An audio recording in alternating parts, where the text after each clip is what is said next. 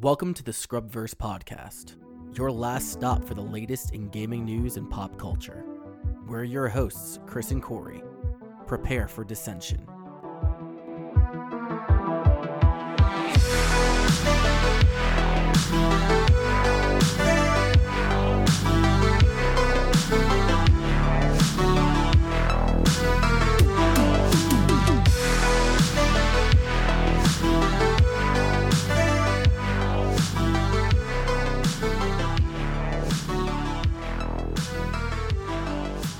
I mean, like, since I got back from too many games to now has just been like nonstop bullshit.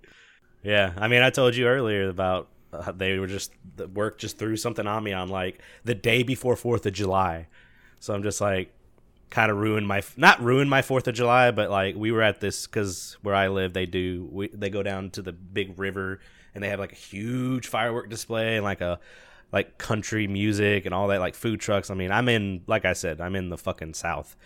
But uh it wasn't band bad. There was a band this year that uh they're called the Shotgun Billies and uh they they weren't bad. They're the only band I've gone to this festival like 4 years in a row and they're the only band that I remember. So I don't know. They they played a lot. They did some covers of like Bachman Turner Overdrive and some uh, Lynyrd Skynyrd and stuff like that. But their original songs and stuff weren't bad either. Very southern rock and stuff like that. That's cool. Uh, then the fireworks, uh, that was funny. They were like, all right, te-, you know, they did the countdown because it it syncs with the radio station, so people can like sit in their cars and watch it too. Yeah, that shit didn't start at one. They we were just like, I was, I'm laughing the entire time, and uh, they come up and they're like, yeah, uh, give us approximately three minutes. We have a technical difficulty, and I'm just like, someone fucked up is what happened. Yep. Some got real close to blowing their hand off. Yeah. The fireworks display was really good this year. It was much bigger than any of the other fireworks displays. And it, it wasn't bad. Uh, but yeah, what I was talking about earlier, just work has sucked the last few days. So I'm still technically like, I, people are doing stuff right now for this thing that I'm supposed to be working on. And I, they're like, so what do you, uh, like, we need to send you this stuff. I'm like, I'm unavailable for most of the day because I'm flying out. So you guys figure it out. Fucking our 4th of July was pretty much rained out. Uh, I got oh, a- yeah. We got the rain the next day. Yeah, no, we got. My wife is like looking at the the weather, and she's just like, "It's gonna rain the entire weekend." I'm just like, "There's no way it's gonna rain four days in a fucking row." It's like, no, it's gonna rain the entire weekend. We need to start grilling like first thing in the morning. so she gets my ass up at like seven o'clock in the morning, setting up the fucking grill, and I cook throughout the entirety of the morning. And then she comes out. I was like, okay, the rain got pushed back from one to three. So you can slow down a little bit. That shit didn't rain until it was like seven o'clock at night. Until I would have been all fucking done. Oh, yeah. It figures. Yeah. Just, it gets you. But right after that, I ended up having to move a friend of mine in. We just got a text message, and mm-hmm. he enough was enough for him. And I spent the next two days just moving all his all his trash into the house and Into your Yeah, house? into my house. Yeah, Oh, nice. You opened up New- your doors for a friend. new tenant. Yeah. Yeah, you want to know how that shit happened? My wife calls me. She doesn't even like pad the situation or anything. She calls me up and it's just like, "We could fix the toilet now. We could fix it. We could fix the toilet now." I'm like, "What the fuck are you talking about?" And it's like, "So and so is moving in." I'm like, "You are fucked up. You know all the shit that's going on with him." And you, the first thing that cuts your by is like, "Yo, we could fix the toilets now." Oh, is he like a plumber or something like that? No, he can give us money. Oh, well, yeah, that's that's one thing to do. Yeah, I mean, I've seen you record in three different rooms, so your house must be pretty large. So I got space. you got I've some got- space. I've got some space. Yeah. Fourth of July wasn't bad, so it was fun. But uh, have you seen? You know what I'm about to talk about, and you Yeah. kind of already know my sense. Like, it's stupid, but let's get into it. Uh, you've seen this uh, gamer girl bathwater? Yep. Did you I order love it. I love, fuck no. fuck no. I didn't order it. Now, come on, Chris. You can be honest with me. You know, if Tiff doesn't listen to this, so if maybe if I was a fan, just for the sake of the troll, I Dude, I no. might buy it. I just, wouldn't even just, do that just for the sake of the troll. But I I can't. You can't be mad at her. You can't be mad at her. I can't be mad at her because her hustle is mm-hmm. pretty good. I, I can't really be mad at anybody in this situation. It's just all a dumb fuckery is what's going on. It's stupid. Th- This is so Belle Delphine. Del, Del, Belle Delphine. There you I go. think that's her name. You got it, yeah. I have a fucking speech impediment.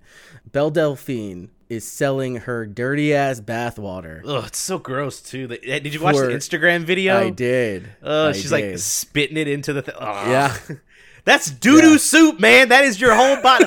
like, that's why I don't take baths anymore because it just becomes a soup of your own juices and it's gross. Mm. Hmm. No, it's shit's nasty. But there's there's people out there. It's sold out. Thirty dollars a fucking vial. Sold out. That's out. crazy. Could you imagine? Let's just say that she filled up an entire bathtub full, full, and all of these they look like they're maybe like six ounce little containers or something like that. They don't hold a whole lot.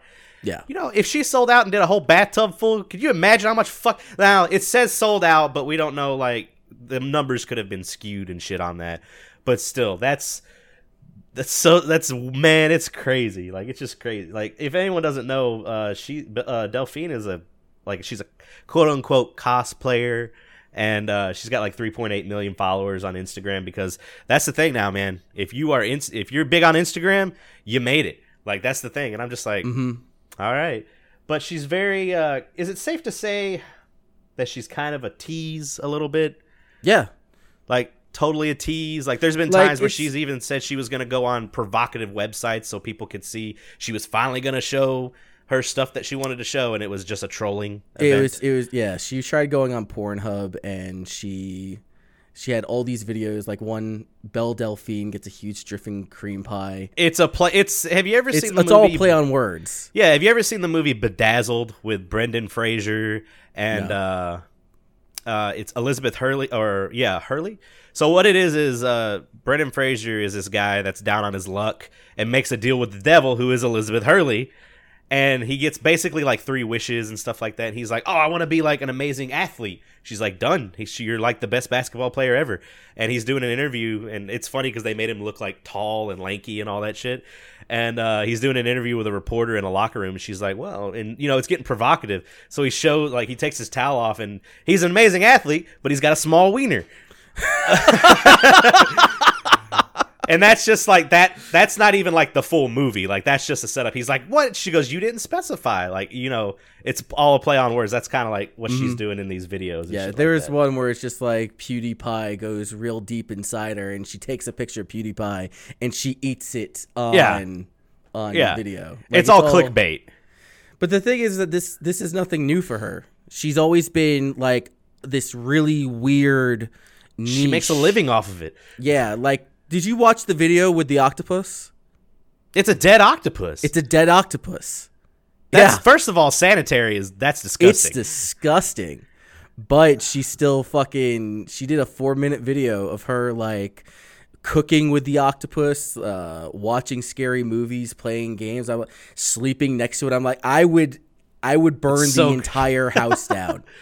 That is so fucking nasty. i mean the only like so she's she's got a hustle obviously Mm-hmm. and when it comes to someone having a hustle you can't be mad at them for having the hustle you have to be mad at the people that support the hustle Right. No, she she's got an audience. She knows her audience, and unfortunately, her audience is like super pathetic. Yeah, I'm glad you said it. I'm glad you brought it up. Yeah, like yeah. how, how else you like this It's is like- sad. Yeah, It's, it's yeah, at the end really of the day, sad. it's sad. Like I'm not mad at her. She's she's doing what she has to do to get her money. But if I knew somebody that was doing this type of that not doing this type of shit, but like buying into it, Supporting I'm like, it. what the fuck is wrong with you? Like uh, you're it's- never going to smash that. You're never going to get that. And if you think that buying a thirty dollar vial of this water is going to like Bring you closer or something yeah, to her. that's all it is. It's it's it's a form of possession. Like, yeah, and, like and I let's ha- be. I've been. I have been lonely in my life, but I have never been like that lonely. Basically, I go on Pornhub, tug one out, and then I'm fine. Mm-hmm. I mean, this is this is kind of like along the same lines of the people who will buy porn stars lingerie yeah. after it's been worn or used for a shoot or a scene or shit like that. It's Or it's even like I've never fully, and maybe it's just me, but I've never fully understood like I guess it's like having pinups. Like if you look in the '80s or even in the '90s, like boys growing up would have like Farrah Fawcett in their room or something like big pinup poster. I guess that's what it is with these cosplayers when they do the provocative stuff and that people are like, "Oh, buy my prints." I've never like I love prints, but you can look behind me like, but they're art. Like I guess the cosplayers are still art too, but it's just a different kind of thing that I just I just can't So- grasp my head around. I don't put the I don't put the the prints in the same field. You know, you have Okay. you have a lot of different cosplayers that do provocative scenes and Right, shit right, like right. that. I still think that that's different from what this is. This is a Oh, yeah, th- this is this is totally biohazard waste. Yeah, this That is gross. That's a four by three of It like even a said hottie she- it even dressed put up in as the- Taukaka. like that's the difference. Yeah. Well, I mean, it even says in the disclaimer, like, do not drink this. This is for sentimental purposes only. Yeah, but I mean, Someone's some gonna. dumbass is going to. Yeah. They're going to. I just got shudders about. Like, yeah, that's the thing, man. You got to respect the hustle, but if if she makes money off of it, then, I mean, you can't be mad at her. I hope it becomes an ongoing, like thing that she does. I'm like, I'm all for it. Go You're for also man. you're also we're we're both kind of fucked up in the head too. So yeah, no, I do it. Like I'm, I'm all about it. I mean, we live in America. Get your money. Get that paper. Get the paper. I think she's from Sweden. Well, Whatever. there goes my fucking argument.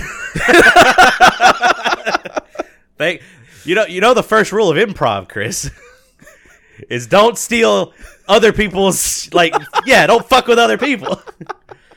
oh, I'm sorry. we're I'm sorry. amazing. We're amazing at what we do. So Absolute trash. Uh, weeks. Let's let's get deep into the weeks. Yeah, um, you go first. I got I got my my week's not super exciting. Like I was talking about earlier, I played like two games and I did watch something, but I'll let you go first. Uh, I have been playing a shit ton of Bloodstained. Bloodstained Ritual of the Night. Ooh, yeah, yeah. Uh, it's a good ass game. Um, I want to say so. Here's here's the way where I'm at. All right, I can technically beat the game right now. I will Okay. get the worst ending. Oh, so, So it has multiple. I'm- I bought it, but I haven't played it yet. Yeah, so it has multiple endings. Um, so I'm about 55, 60% complete with the map. There's still, I know off the top of my head, three other areas that I still need to go through. Uh-huh. Um, the story for this game is hot fucking garbage. Oh, it is so bad. Well, you got the Switch version, right? I got the Switch and the PS4 version. Okay, because I heard uh, Connor was telling us that the Switch version has a lot of. The Switch version does have on. a lot of problems. Um, I haven't. I don't know if I heard that they came out with an update, but I haven't really um, done anything with it. I've been Right. mainly playing my PS4 version. I've noticed, however, I'm running into this issue that my PS4 is trying to update, but it's it can't go past. It can't download version 6.71. And what people online are saying is that there, if you have a lot of notifications, a lot of things trying to install, you have to delete that shit, but Right. and then download it. I'm still coming to the same error. And what the problem is is that I think it's because Bloodstained is trying to update, and since it's in my PS4, it's not going to stop trying to update because Yeah. the disc is in there. But Oh, so you got a disc version. You didn't get the yeah. digital. No, I didn't. I, I got both physical copies for the console. So did you take the disc out and then try to consume, continue? no, I'm update? lazy. I'm lazy. you fucking I didn't even bother.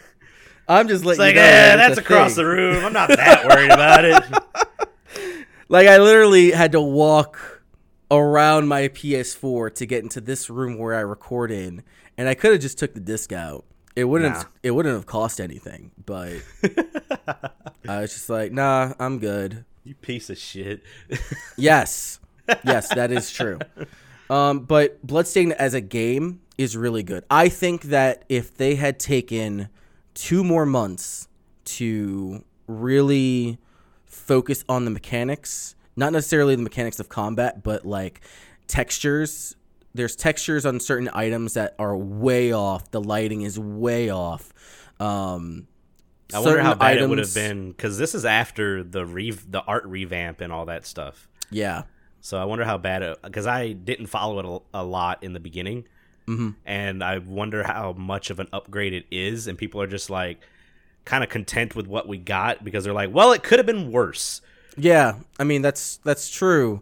I just honestly think had this game been released in September, vice July, uh, we could or June, um, Yeah, yeah, yeah. we could have been looking at a, a way far more polished game. Do you But- think it could be fixed with updates? I do. Okay. I do think they could be fixed with updates, but that said, I can't update anything right now because well, hold on. You can, but there's some mental blocks that you got to get through first. yes. Um, but it's it's a heavily flawed game, but it's it works. It's it plays well. It's good. It's a Castlevania. It's it's a Castlevania game. It plays very similar to Dawn of Sorrow, Symphony of the Night. Um, I wouldn't necessarily say there it's better than those other games because I definitely feel this game is shorter. I'm almost done with the game, or roughly almost done with the game, and I'm only five hours in. Oh wow. So I've just been blowing through it. I don't know if that's normal, if that's the average. I can see me beating this game in eight hours. yeah, I think Connor's put that much into it already, but he's also like trying to get everything. So Right. Yeah. So I, I don't know. Um, I really enjoy the game. I would really recommend it. I would not recommend the Switch version right now. I don't know what the the update would look like. glad I bought it. Yeah. sorry about that. Uh, I've well, this playing, is it's one of the rare times where the Switch version maybe isn't like usually Switch version that's the go-to. Like I'm gonna get the Switch Mm-hmm. version, uh, but I mean there's an anomaly every once in a while. So yeah. Uh, I've been playing a lot of Mario Maker 2. yeah, Uh, I cleared when that game came out. The day after, I cleared the story mode, which it was just a fun little thing. the story mode's Um, not bad. the story mode wasn't bad, but the meat and potatoes really comes down to, you know, what everyone is making. And there are some crazy ass fucking stages, Oh. really creative shit. Ross O'Donovan and Jirard the completionist have already fucking put out some levels with like 0.05 and 0.04 completion rates.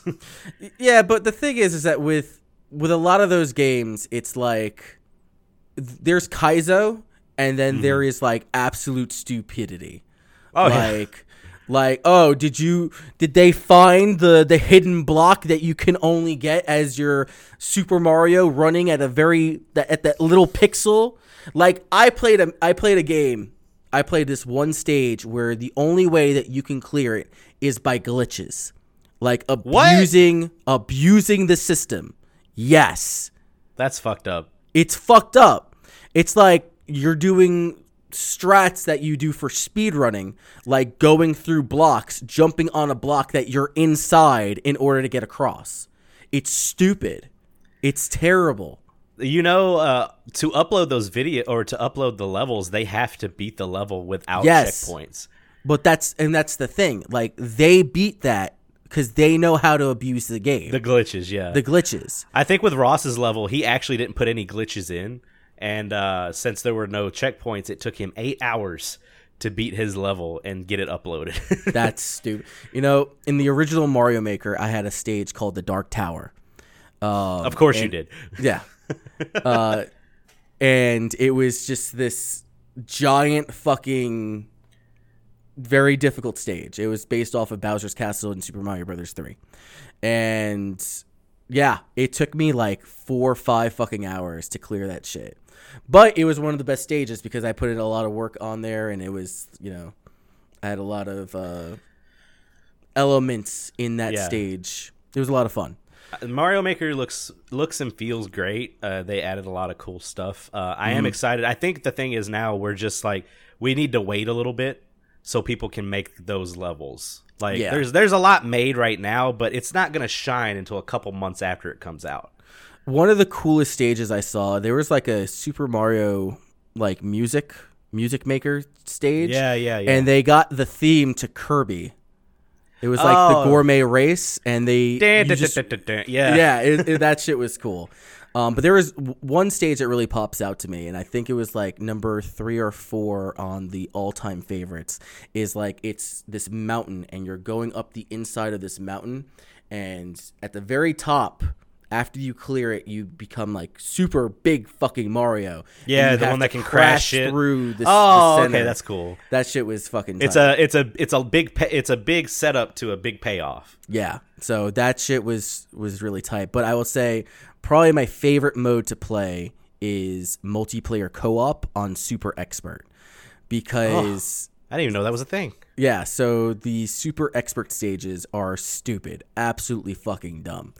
And the way that it, you go about choosing is that every you'll get your four players in the waiting room, and then everyone will choose what sort of difficulty that they want: easy, medium, expert, super expert. And if there's a tie, it just flips a coin and who goes where. I usually pick expert, but now with the way that the game is uh, with the way that people are playing, I'm definitely going more super expert because while some people dropped out, me and this other guy spent about an hour and a half working together to make it pass to the to the end of the stage. It's like 300 seconds, get to the end, and like the first thing that you see, it's it's Super Mario World, and you have to spin off of these these spinies to get all the way up to the top, but there's spikes fucking everywhere. and there were certain things that I'm good at, and there are certain things that he's good at. So I'm not good at spin jumps off of off of uh, enemies. Things, yeah. So I let him get up there. I'll die. I checkpoint off of him, and Oh, I, okay, that's cool. I just like uh, damage boost through fucking areas so that he can get across. It, it was it's a lot of fun. It was it was really cool. That's cool. I've been playing. I mean, I guess we can overlap our weeks a little bit. I've been playing Mm-hmm. it as well, but I just played the sto- excuse me the story mode, and the story mode's not bad, but I have not gotten into the any of the levels, and Mm-hmm. I'm excited to get into the levels. Yeah, no. The the thing that I really want out of it is while you can do multiplayer co-op, you cannot play with your friends. They all have to be in the same room. It has to be local multiplayer, yeah, not it's all local multiplayer. multiplayer. and apparently they're going to go ahead and fix that. But even beyond that, uh, regular co-op multiplayer is a lot of fun. I haven't done the competitive multiplayer Mm-hmm. uh, where it's a full-blown race, but the co-op ones like there's some where it's just like okay, you have to find the five key coins, and only then can you unlock the the pole to finish the stage. Right. So, I mean, Okay. they're they're a lot of fun. I really like the achievements, or not the achievements, but the uh yeah, I guess it's uh requirements instead of just getting to the end of the level. Like, oh, you have Yeah. to kill a certain amount of enemies, or gather a certain amount of coins, or you got to carry this block with you the entire time that makes you Yeah. heavy. Yeah. There was a there was one of the levels. The only one that gave me problems in the the pre-made levels in the story mode was they're like, "Oh, you got to carry the block to the end," and I'm just like, "Well, where the fuck is the block? Like, I can't find the block." And then I come to find out it teaches you, it gives you a Yoshi, and then it shows you this little pyramid where it has uh like coins in the middle and then a extra man in the middle. And you're like, "Oh, well, you get those by using Yoshi's tongue." And it took me like five minutes. I was like, "Oh my god!" 'Cause- so the the blocks that you can pick up are different colors than the other blocks. Okay. And there's one at the very beginning of the level that if you had a Yoshi, you could grab through the wall. And I was like, Okay. "Oh shit!" I don't think I played that one. Is that one of the harder ones? It's towards the end, yeah. I think it was around haven't- the eighty percent I've been mark. I've only been doing like one, two, three, four, five, Yeah. six. I've been no, it's in it's one of those ones that I think towards the end it's from the Yellow Toad, and if you beat it, because all all three of his levels rev- revolve bringing a, a block. Because if you beat the level, you get coins, and then you get like a little a 3D 8 bit uh, th- uh like thing that's gonna be on like a pedestal in the game of Mm-hmm. one of the enemies. So that it's one of those ones. It's it's after you beat the game. Okay, yeah. After I built the castle, I didn't bother going back. I was just like, okay, fuck this. Let me get to the real Yeah, game. I was just playing it just to. I didn't want to get sucked into any online levels where I was going to play nonstop. Basically, when I was working the last few days, I'm like, I need a five minute break. I'm gonna play some Mario, and then I'm gonna jump back. Yeah. So that's what I would do. I just play the story mode. But yeah, that game, I'm like, not many games would I say. Well, there's some games lately that I'd be like, I'm glad I've paid full price for that. But this seems like everybody is streaming this game, and what's great is. They're not streaming the same. I mean, there are some that are like, oh, we're playing Ross's levels, or we're playing Jirard's levels, or we're playing such and such levels. But a lot of the times, it's just like them playing random levels and it's great like it's not like everybody like like i said though everybody's playing it so and Mm-hmm. there's different experiences in every twitch chat so the the only issue that I'm having is that I don't want to keep on going back to like whatever's the most popular Yeah. because I was just like, let me see what's what's new. And usually you'll find like a, a hidden gem that's like a lot of fun to play. Right, But right, right. there's just a lot of these kids that go on there making these stages and just like, let me just try to fuck with people Oh yeah. as much as possible. And you're sitting there with like zero point one uh, completion rates, and everyone's just sitting there like, "Oh, my level is so fucking hard." I'm like, no, it's not because it's hard. It's because it's bullshit. I played a stage where it was just like you can't leave the stage until you kill 50 Goombas. I'm like, well, that doesn't sound hard.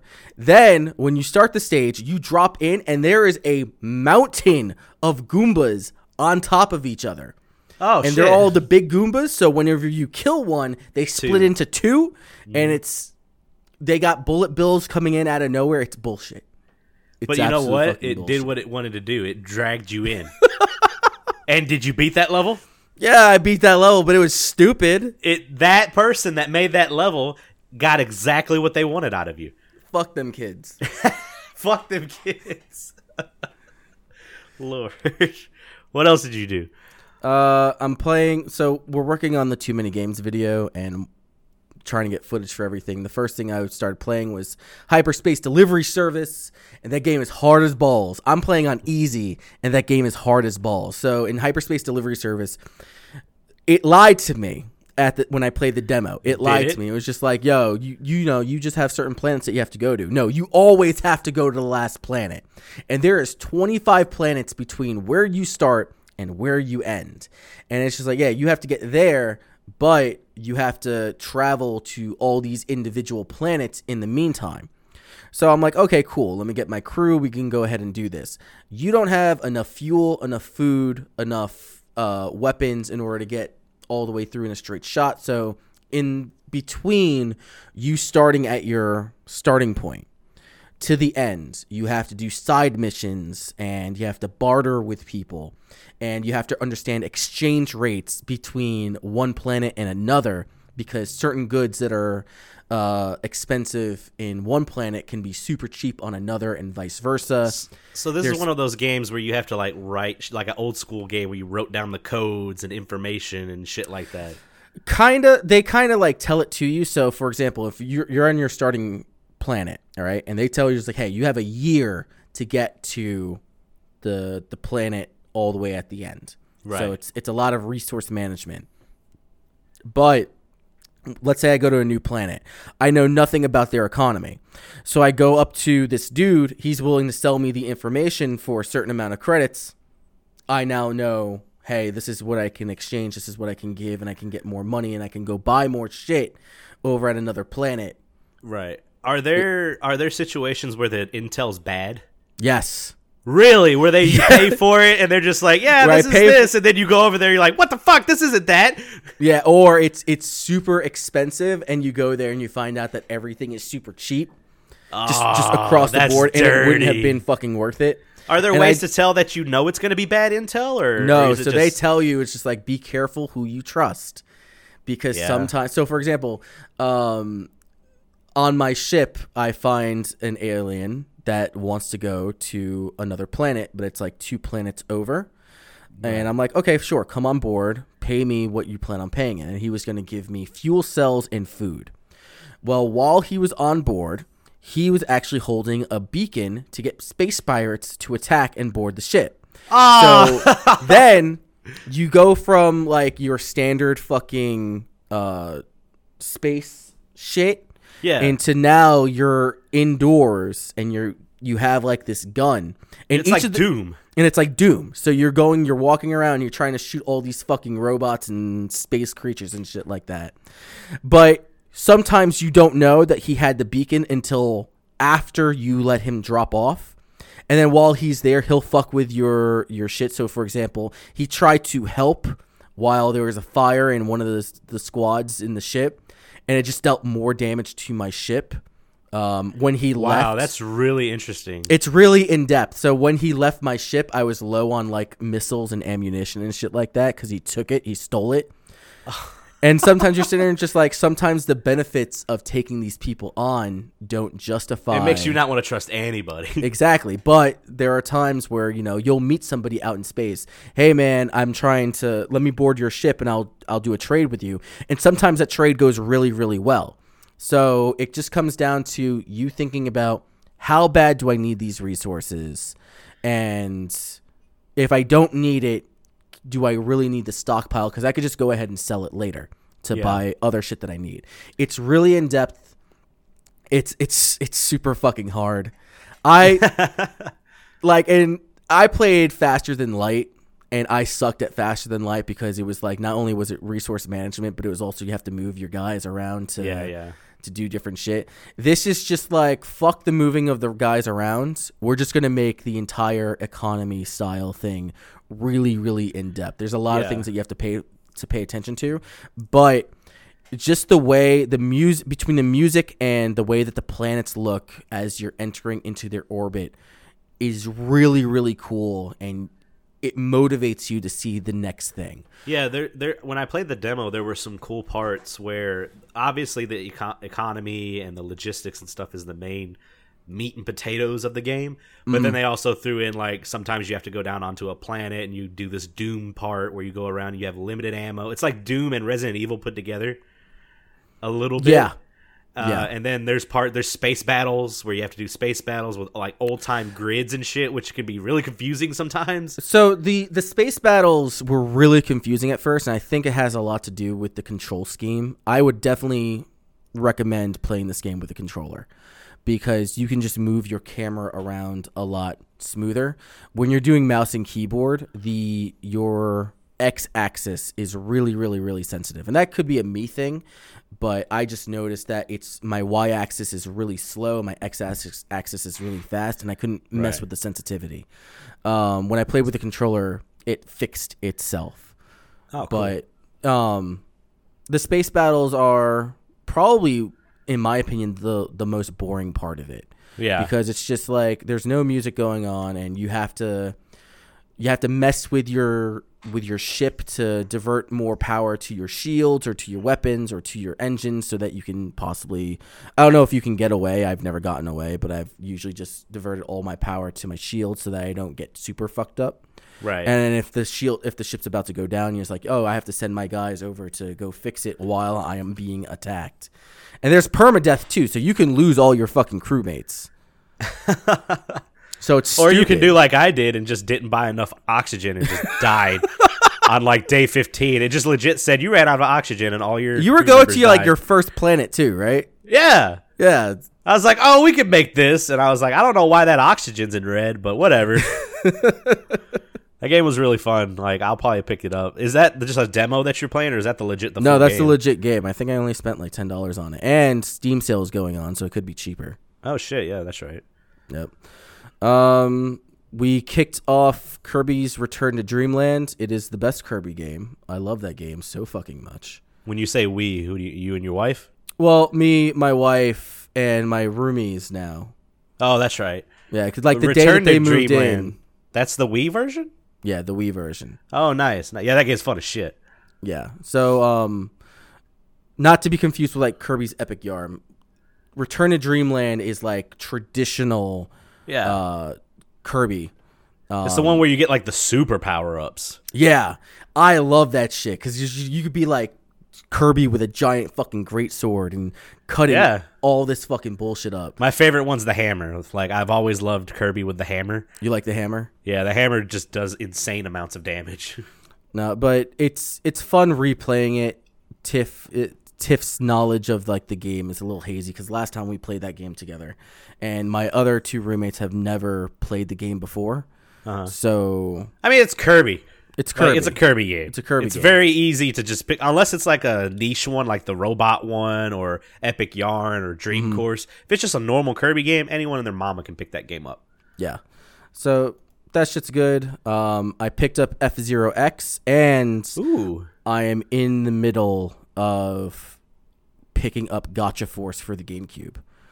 that was one of the ones you were looking for at Too Many Games, right? Well, I wasn't like looking looking for it, but it was like in passing. Right. Gotcha Force is I, I don't necessarily think it's considered a holy grail, but it's one of the most expensive GameCube games on the console. Is it like That's Little like- Samson for NES?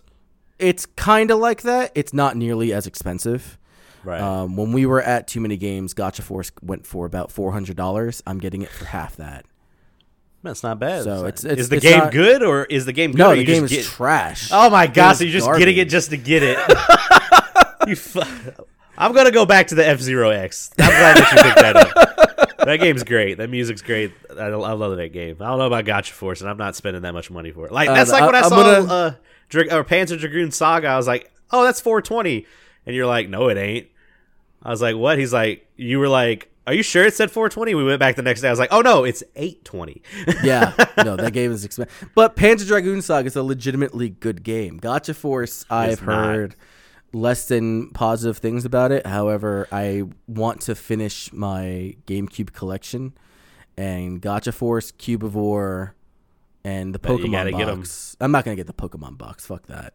But I'm I, I gotta get Cubivore. so and you'll I'm never have a complete Gotcha collection. Force. Exactly. No. Well, I want the games. The Pokemon box is not a game. It's a Oh, storage okay. system. Oh, But it's it's like that thing goes between three hundred to five hundred dollars depending on what that. store you go to. I'm like, fuck that. I'm not picking that up. The only reason I brought up Little Samson is because apparently I, someone had posted some cool art on Twitter. I was like, "Oh shit, Little Samson!" mm-hmm. That game is super fun. Yep. But besides, you know, the reason why I was we recorded early last week, um, and I've been out and about. I had to go up to New York for a funeral. Um, you know, shit happens. Dude was old. People family go. member. People go. Um, but god damn, I miss New York. I miss New York so fucking much. So I, if little little like history lesson, I grew up on in Long Island. I kind of moved around Long Island a lot, but I really settled down in two places: Brentwood, where I lived with my wife, and Lindenhurst, which is like a shitty little rundown fishing town. And it's kind of split in, in half with like the shitty area of Lindenhurst and like the really bougie area of Lindenhurst. But just waking up every single morning. I mean, yeah, I have the train station right near me going by, but you It's smell that it's my home, and you smell that sea air as you you get out of the. I've lived in the shit like Midwest. Mine's river air. If I smell anything, it smells like shit. but you you smell the salt in the air, and I know, grew up on the Mississippi. We don't eat it. We don't eat anything out of the Mississippi. Yeah, I was gonna say that. I didn't want to be be presumptuous. no, no, no, no. like, it's that- a barge river, is what it is. Yeah, that's like kind of dangerous to. Uh, do you swim in the Mississippi? Do you even? if you swim, you swim once because you're going under. I told Oh. you. Did I ever tell you the story? Because uh, in Memphis, Tennessee, they got the. Uh, you've probably seen them. I don't know if you've ever been there, but they got the Memphis bridges. It used Yeah. to be just one. Uh, it used to be the old bridge. We have the old bridge and the new bridge. The new bridge is the one that's closer to the the pyramid, which is now a Bass Pro Shop. Yes, it's a big pyramid that has a Bass Pro Shop Bass on the side of it it used to be everywhere it used to be where all the concerts monster truck rallies that's where all that was like i remember my parents saw acdc there once aerosmith all that shit well they built the fedex forum which is downtown that's where all the concerts are now and the pyramid's just like well what the fuck do we, we do with this thing they made it into a bass pro shop so it's just one big ass Bass Pro Shop. it is humongous. Like there's an alligator farm in there. Dude, I live in the fucking south. Yeah, dude. It- there's yeah. It's stupid. Uh, but anyway, with those bridges, they have to check the columns like periodically every year, so they have to dive down and make sure that you know they're not degrading, they're not all that. And I've, I think I've told you this story before. There are catfish down there the size so Yeah. large that can swallow a station wagon whole. Yeah, that scares the shit out of me. I would never dive down. I can't deal with like like once you go down that's a different world. Like we all live on earth, but underwater and in the ocean, that shit freaks me out. I freak it's always freaked me out even in video games. Every time I played Banjo-Kazooie, when I went and got to Clanker's Cavern, that shit scared the fuck out of me. Every time. It's just I don't like the cuz like when you live on land, it's kind of like all right, I got left, right, up down and kind of behind you. Like you, you can kind of, but in in water, that shit goes out the window. You got to look everywhere because everything can come from anywhere. So Fuck that. yeah, Like, like I already get freaked out, like, cause I don't know if it was while I was in New York, but I'm pretty sure it was in the Hudson River. This dude was like trying to fish something out. He was pulling something out, and I remember being near a bridge. Um, and this giant fucking fish just comes out of nowhere, grabs the fish that he was grabbing, but it was it was a big fish. There's and always the a fish bigger just comes fish. up just and just yoinks it. And Yeah. he's like he pulls him in a little bit. It was crazy. Well, I told you about the noodling Fuck shit, that. right? Where people just about put their yeah, they just in? put their arm in a hole, and like we're gonna yeah, you put your arm in a wrong hole. I've seen it. It was an alligator or a crocodile. Yeah, that, no, dude, no, no way, Uh, no. Even even if it is a catfish, like you get bit and shit like that. Like I'm do good. catfish have teeth? They have like if they if they do have teeth, uh, it's very very small. Like, But if on a small catfish, yeah. But if it's like a But big on a big catfish, it's like a razor wagon, blade Fuck or a that saw blade. noise. No, it, people are people do some stupid shit when they're bored. Let me tell you. No, I, I just can't do it. Like I, I will swim in. A, I've sw- I'll get in the ocean and shit like that, but no. that reminds yeah. me of that one television show, uh, River Monsters. Yeah. Is it River Mon? Yeah, and Yeah. th- that dude just—he's out of his fucking mind.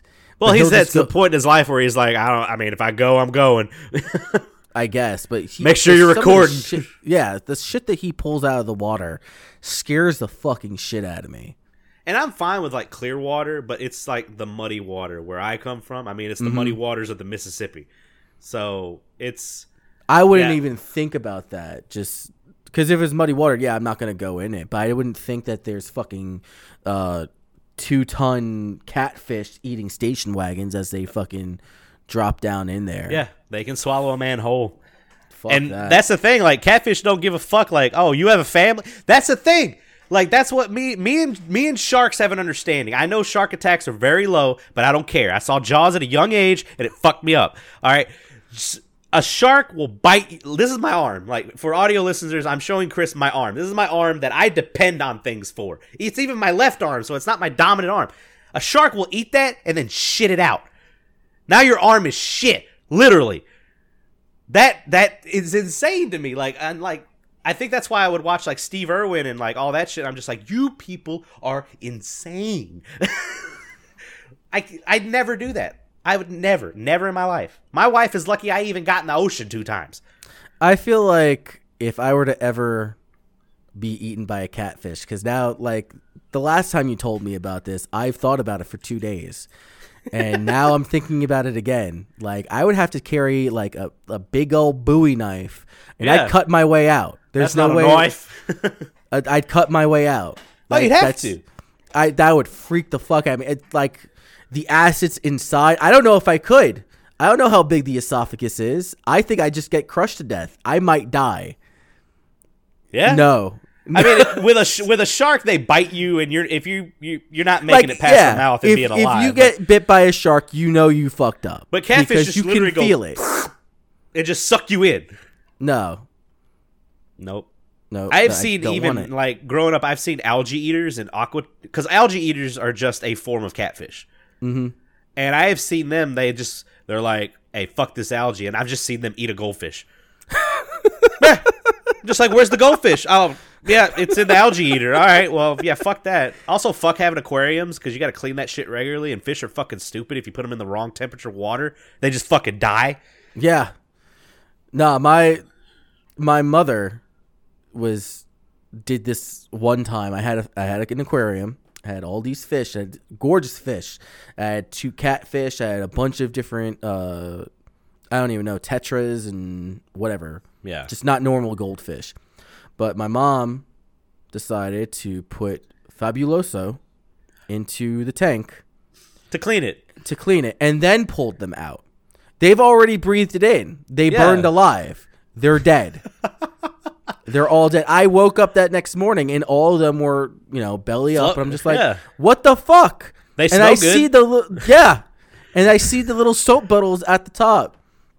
And I'm just like, what the, the fuck? Is I think the only thing I, I would get a saltwater tank with like a good filter on it because those things kind of clean. my themselves. recruiter had a saltwater tank and he had this he had this lionfish. It was Oh yeah, you get some beautiful, cool. beautiful fucking fish in a saltwater one. so fucking cool. I don't know. I saw this one video of these people with like a piranha, like a piranha tank. I'm not gonna get too into it because I don't know if people like don't like that, but It's when it's nature. when it's Pro- feeding time, when it's feeding time, It's a show. it's a show. Yeah, my buddy had a boa constrictor growing up, and we'd have to. I mean, he'd feed it live mice. I'm like, why don't you feed it dead mice? He's like, eh, we'll do live mice because wha- whatever. This one mouse was like, nah, son, I'm making it, and like, because he because he named his uh his boa constrictor Monty, mm-hmm. or no, it wasn't a boa constrictor, it was a python. Some you know Monty, Monty Python. Python. And uh, I think uh, Monty was she was I think it was a she. She was really cool. Uh, but I think the mouse bit her, so she was afraid of the mouse the entire time. Yeah, she's like, no. So that mouse, we were like, all right, you deserve to live. You've made it through the gladiatorial thing. So we moved him into another tank that he used to have other stuff in. Mm-hmm. That mouse fucking lived for another year off of we would spray water on the side of the tank. They didn't like. They were like, I'm not buying this mouse a water tank. Like this mouse was bought for to be food, and that that motherfucker lived off of wall water and apple jacks for a year. and he finally died one day. We were like, "Oh shit!" But yeah, it's fucking weird, man. wall water and apple jacks, man. Oh man, That's so guess, fucking dumb. I guess I can go into my week now. Yeah, do it. Because all Uh, to talk about is how good the pizza was. Because I missed. Oh yeah, yeah, New York. Yeah, I was gonna ask you, did your accent come out when you got back up there? Yes, it always comes out when I get up there. It- it- it's come out- it I comes out a notice little it. bit My wife noticed it. Um, Hey, yo, don't drop those pizzas. but hey, yeah. I mean, it, it's like when I like, I don't really sound out like I'm from the country. I kind of have a little bit. It's when I drink or if I get mad, I'm just like, you motherfuckers. that shit will come out real hard. Like it's just how it is. Uh, my week, uh, my week has been very boring. I have been playing Mario Maker as well. I love that game. is great. I'll be. I have to catch a flight today, and I'll be. Hopefully, I can get some Wi-Fi so I can play some levels, download some level. I don't know how. I don't think you download the levels. You just get online and play them, don't you? no, you can download the levels. Oh, cool. I might download some before I leave. I think then. you might have to beat it before you can download it, though. Eh, we'll see. If anything, I'll just pl- replay story levels over and over again. Uh, but I've also been playing Final Fantasy 14. Uh, I got. so I'm not into. I'm in the Shadowbringers uh, expansion yet. I just got into Stormblood because my character, when I started playing a couple weeks ago, was only like level 50. So I had just gotten into Heavensward. Uh, so I'm playing it. I'm playing the main story. You've played a little bit, so you know how it goes. You, if you don't get to a certain level, the storyline becomes locked to you, so you have to go and level up. Right. Uh, so I'm playing. I'm just playing these like side quests. I'm going around. I'm like, this is really fucking boring. So I'm in a free company, but I don't ever. It's one of those free companies where you just don't talk to anybody. You just kind of lurk. Mm-hmm. And finally, I was like, man, I'm trying to level up. They're like, did you do your challenge logs? And I'm like, what the fuck are those? They're like, oh, son. Go in there and open up your challenge logs. And I'm like, oh, what is this? They're like, yeah, you can get like half a million XP for just doing five dungeons a week. Yeah.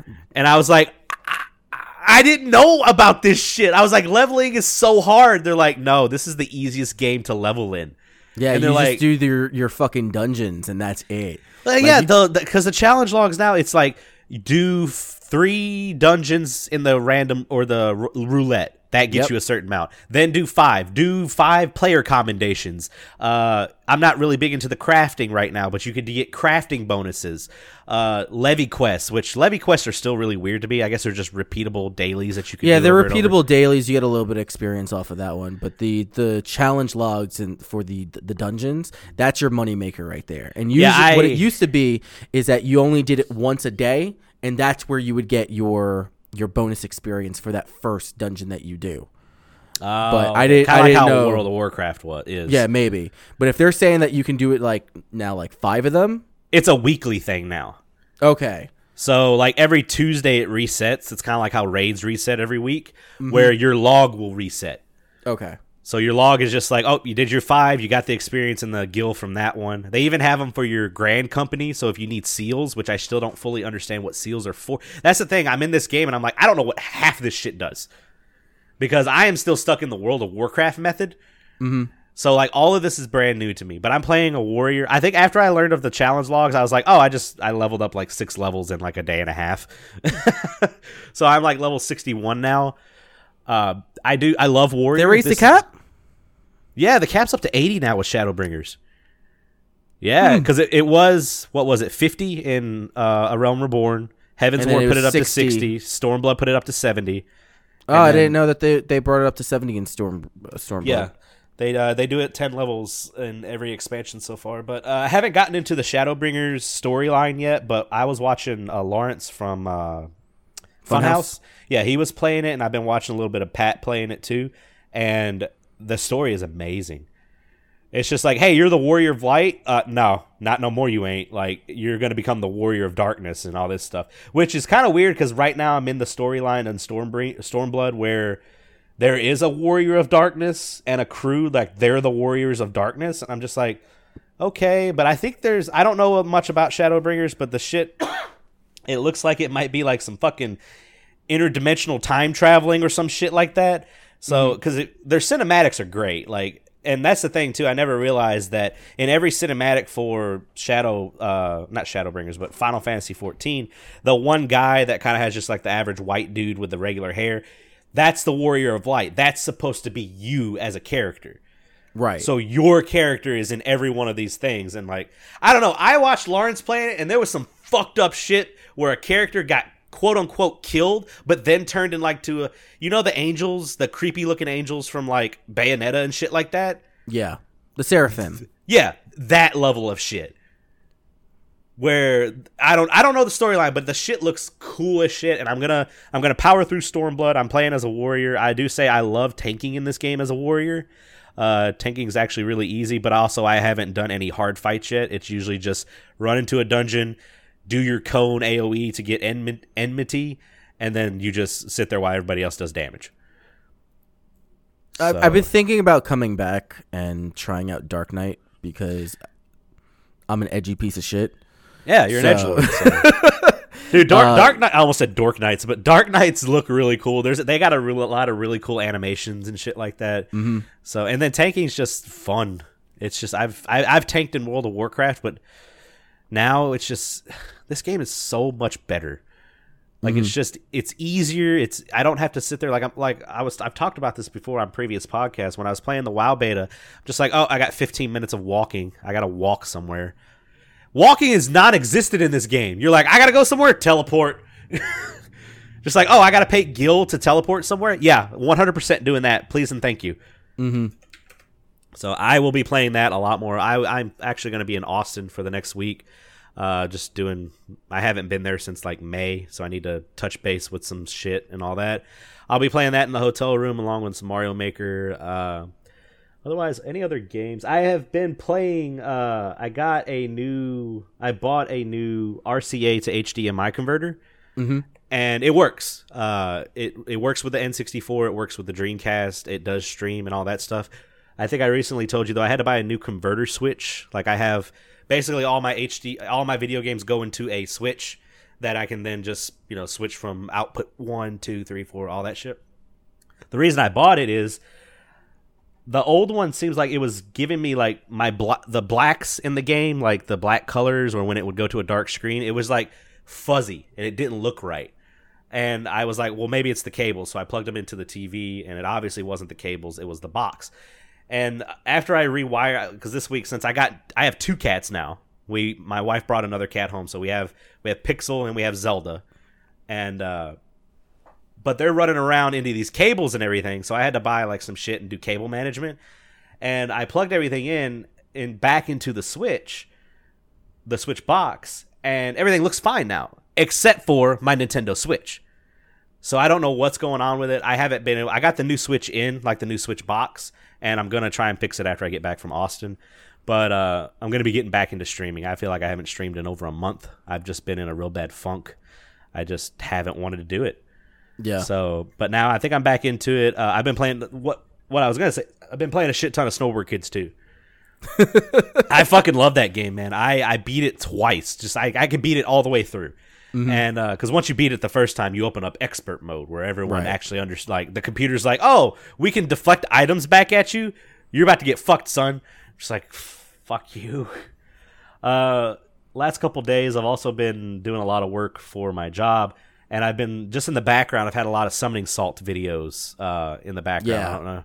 I don't know if, if you're a listener and you don't know on YouTube, there's a guy named Summoning Salt, and he basically goes into super in depth on like specific speed runs, like Speed run Mario- world records. yeah, Mario 3, Mario 1, uh, Sonic 2, Pokemon, like all this stuff. And they're like anywhere from 30 to 45 minutes and they're great. Like I just like the most recent one that he just did was the history of all the rainbow roads in Mario Kart. Yeah. And some of the shit that I seen, I'm just like, this is insane. I need to see what what his soundtrack is because the best thing about Summoning Salt's videos to me is just his soundtrack. The he music that uses he music plays. from games that he's not talking about. Yeah. It sounds so fucking good. But even his opener is Yeah. super fucking chill. There in the Mario Kart episode or one of the Mario Kart episodes, I was listening to it. I'm just like, this is the menu theme from Star Fox 64. Mm-hmm. and Yeah. I'm just like, I listened to it. I was like, that would be a good theme to have on my stream. Because ever since you took fucking the best one, which was Legend of Dragoons menu, I've been trying to find another one. So, but I found a few. Uh, but also, I did another thing. Uh, me and my wife watched all of uh, Stranger Things season three. We finished it last night. Uh, I won't. It's very really new. I mean, it came out on Thursday. I won't go into spoilers. I'll give people some time. We'll talk about. it. I don't know. Have you ever watched any of the show? I have not. You have not. Uh, I, I mean, every season's only eight episodes, and most of the episodes are an hour long, so it's not too bad. If you ever get some free time, I would start from the beginning. Uh, season two, I would say, is probably the roughest season. They tried to that season two is a, a nine season, uh, a nine episode season because they felt like they needed an extra episode in there for some character development. But unless they're going to do something, I will tell you there will be a season four. Uh, but maybe they're gonna i don't know. But this season's great. It takes place uh big time in like i think it takes place in 84 uh all of it takes place in the 80s but this is like super this is my 80s this is like the neon colors and all that stuff. Like at one point in season three like a mall just made uh, they just built a mall in hawkins which is where the story takes place. And all the mom and pop stores are being shut down because of the mall. And it's very like that's the time where malls got big. Like that's really cool also, another thing is in the first episode, they go to the movie theater in the mall to go watch Day of the Dead. And Day of the Dead is like my favorite zombie movie ever. And Okay. what's really cool is too, at some points, and I was I followed uh, Jay Bauman on uh, from Red Letter Media on Twitter, and he noticed that in one of the episodes, like they actually used the soundtrack, some- uh, soundtrack uh, from Day of the Dead in Stranger Things and it's the soundtrack is really good. Day of the Dead is like my one of my favorite horror movies ever. Probably George A. Romero's best horror movie ever. I Uh, am not familiar with it. It's very it's a zombie movie with scientists versus military, where basically the military are like, well, they they're all living in a bunker. Like the Okay. world has gone to shit. Right. Uh, but they all live in a bunker, and obviously there's a hierarchy. The scientists are obviously trying to find a like, what the fuck can we do? Uh, there's also the military that are like, hey, we run this shit. You listen to us and all that stuff. And then you got the two pilots that live out. They don't live with everybody else in the bunker. They live out somewhere else in the bunker, like underground. And they have like their own little paradise where it's like a trailer and they have all this stuff. Basically trying to make the best of a fucking horrible situation but the the makeup artist was done by, by Tom Savini. He Tom Savini is a horror makeup genius. He's he's done Dawn of the Dead. I mean, uh, Friday the Thirteenth series, all that stuff. And this is his crown, one of his crowning jewels in the '80s. Like the zombies, like when they show someone being ripped apart, they show everything. Like there's one part where one guy's getting his head ripped off of his body and he's screaming, and when they pull it, you start hearing his vocal cords get pulled, so the screaming gets higher, higher pitched until they snap. Wow. This movie was made in like I think it was made in '84 because somewhere around there. It's my f- the soundtrack's amazing. It's super fucking depressing, which I don't know. I love like that's probably why Empire Strike Back is my favorite Star Wars movie because it's just super downer. Uh, but yeah, I highly recommend watching Day of the Dead. It's very good. And uh, but season three of Stranger Things is very very good. I didn't really want to watch it in the beginning, but I was in a really bad funk over the last couple days. My wife is very supportive and she helped me out of that funk. So I was like, you know what, let's spend some time together and watch it. And I was like, she's like, do you need to go back to work or are you going to watch another episode? I was like, just play it, play the episode before I make a decision. mm-hmm. But yeah, uh, it's basically my week. I would, like I said, I would definitely recommend watching it. It's it's a really fun time. I, I thought it was really good. Season two is definitely like I was like this is kind of boring, but season three brought it back around for me. So nice. Oh man. Well, I guess we're gonna do news, right? News. I noticed uh, you got your Megavisions hoodie in too. I did get my Megavisions hoodie in. Is that is that a th- is it very thick or is it kind of light? No, it's actually really light. Um, it's really soft, nice cotton. Uh, Did you get the Heather one? The Heather. So they with the colors they had like solid colors and then like a Heather version, which is like made the colors look kind of grainy. What did we talk about colors, man? oh shit! Yeah, never mind. I forget every I got, every couple weeks. I forget. It's a gray hoodie, I think. Yeah, it, it looks has, pretty gray. it has the logo across, and I'm I'm glad that it's not like one of those things where they take a label and they iron it, and it like the label sticks out a little bit yeah. so it can peel. And this one's like really into it. Like and they kind even feel even the detail in it too. It looks like it's already kind of cracked already and stuff like that. But that's just how the design. Is. That's just is. the, the design of it, man. I got my shirts in and I love them. They they're super breathable and they're light and I really like them. So yeah, go check out our buddies at Megavisions. Uh, yep. Epic is in the news yet again. I might be turning around on Epic a little bit. Not specifically, maybe specifically because of this story. So basically, what it is is Epic throws money at angry Shenmue backers. Is kind of like the story that we're going for. They mm-hmm. have come out and said like, "Hey, we understand that because originally Shenmue 3 was going to be out on Steam. It got kickstarted, all that stuff. Well, developers need money all the time. So Epic is just like this big dick boy that's like, y'all need some money? Let me write this check for you real quick. And once that happens, the, uh, the developers were like, well, now it's going to be an Epic exclusive. And people are like, that's bullshit. And they're like, we're also not going to give you your money back if you backed it for Steam and you don't want it anymore. And people are like, that's even more fucking bullshit. But apparently, Epic has come out and said, like, hey, we'll give you your money back for it if you don't want it. Yeah, Tim Sweeney in a tweet announced that Epic is funding all the costs for the Kickstarter refunds resulting from Shenmue 3's move to the Epic Game Store so that refunds won't reduce Ys Net's development funding. So it's coming out of Epic's pocket. He yeah. also replied saying that when future games go Epic exclusive after offering crowdfunding rewards on other PC stores, we're either going to coordinate with our colleagues at other stores to ensure that there's key availability or guaranteed refunds at the announcement time, which is good. This makes them look really good. Well, it makes them look good, but in all in all, is this really corporate benevolent? I can't even say that. Is this them doing it? Yeah, there you go. Is this them coming out of the goodness of their heart, or are they just really throwing money at a problem? They've seen. I mean, they've been throwing their money at problems this whole time. So. Well, they've been throwing their money at everything, but this is the issue that I have with it. You are stating that Kickstarter now becomes. Uh, a a test run to see how popular something is going to be. Because if people are like, yeah, I want to get that, I want to go ahead, kickstart that shit, and Epic just comes around like, oh, this is popular, this is going to make money. We want this. We want this. It kills Kickstarter. There's no point. Yeah.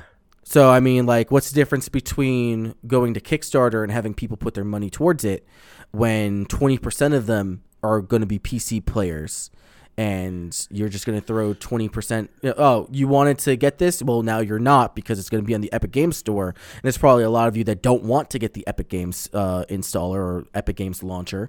So here's a refund on your money. What does that really say? I to, like to me this is the right move but it doesn't change the fact that the entire situation is shitty. Oh yeah yeah 100% uh, but I mean, when you make, I mean, I think Fortnite made eight billion dollars last year. Yeah, they they've made ridiculous.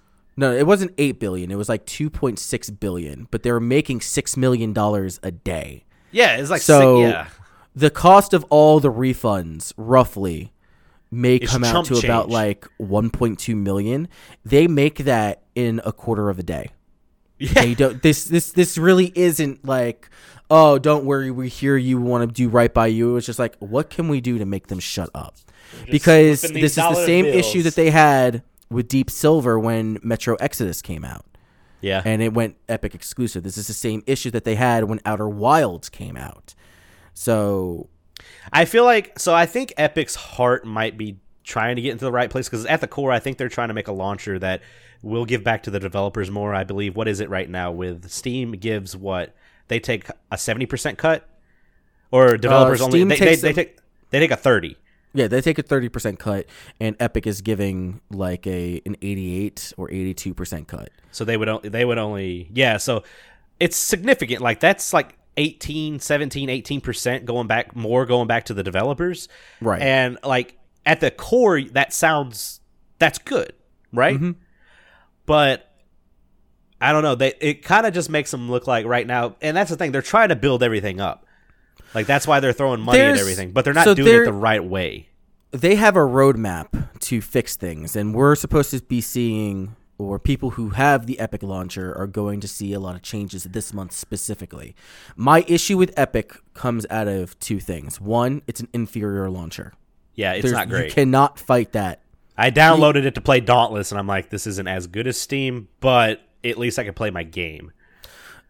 there's a lot of issues with the Epic Games launcher, and then with the whole conspiracy theory bullshit with uh, China, and even though they're not a full shareholder, like I, I think they went. I don't remember the name of the company, but there was they had like some money coming in from a Chinese company trying to kickstart their launcher or kickstart their bullshit, whatever. Not important, but all in all, it's an inferior launcher. I don't want to have multiple launchers to play my games. It's the same. It's the main reason why I go to Steam because they have the most. They have pretty much all the games that I'm looking for. Right, But right, right. you know, sometimes I have to go to GOG because I want to play my Baldur's Gate and shit like that. Just go, don't go to G2A. don't go to G2A. yeah, I go to GOG sometimes. I'll get some games, especially like a lot of older games that are Yeah. obscure games, right. Or sometimes they're just having a really good deal. I just don't want to have multiple launchers because they're all going to start up at the same time. They're all going to slow down my shit. And I have a relatively fast computer. And I mean, you can turn that stuff off too, but that's not the point. Mm-hmm. Like, I don't know. And then Steam also just Steam's Steam's kind of become a dumpster fire the last few years. Like, I mean, what we talked about it a few podcasts ago, or my, with a previous thing that we did podcasts with. We talked about was it Rape Game or something like that. Yeah. They were like letting everything in, and there's a lot of shit on Steam now. The thing that I have with that, I usually when I go hunting for games, it's usually based off of word of mouth uh-huh. and what I hear other people talking about. I don't go scouring the the Steam store looking for games because it's really hard to sift through the garbage. That time's said, limited. Yeah, my time is limited, so I'd rather someone tell me that a game's good. I go look it up. I see that the game is good, like right up my alley. Like for example, Minit. I love Minit. I would have never heard about Minit if I hadn't been on Game Vault or if I haven't heard Jim Sterling or some of my buddies in some of the discords that I'm in talk about it. Yeah. But I I couldn't find that in the Valve in the fucking Steam store. I I couldn't find that shit at all. Speaking So- of Steam games, I, I forgot the one thing. I did play the Takeover. Remember that I, I won. Yeah. I got that code. I had messaged Matt and he gave me the code. That game feels really, really good. Feels that good game, to hit things. It, it feels good to hit things. It feels good. There is a dedicated run button. Okay. So instead of just tapping forward and then trying to do combos off of that, you can literally just hold a button and be, especially because I played as Connor, I wanted to play the grapple guy yeah. and being able to have that run button makes his grabs and stuff so much easier to come out. Music's fantastic. Again, we had talked about this, and I even I, I messaged Matt and gave him my input on it and all that stuff. The only downside is the 2.5D character. is a Yeah. little. I think I would have liked just a regular animated, but everything else is super solid.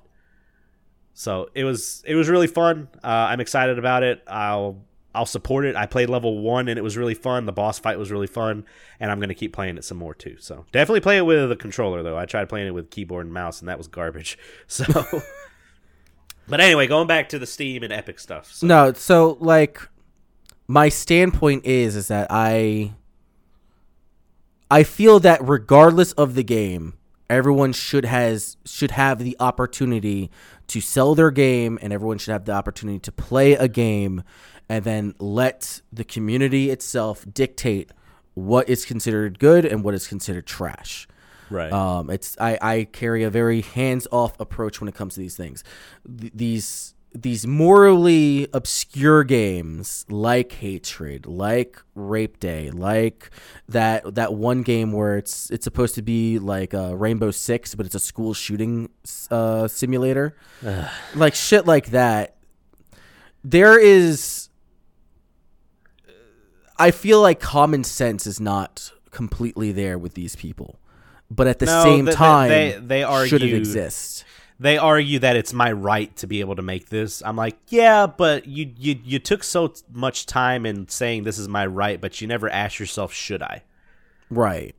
And uh, like I understand you have the right to go ahead and do this, but you're you're taking something that is so egregious and you're making a game out of it and you're there's a level of like trivializing it, Yeah. but at the same time us as adults should we should we do something about it? Do should, do we do, do we just stand there and say me as an adult I can understand that this is fantasy?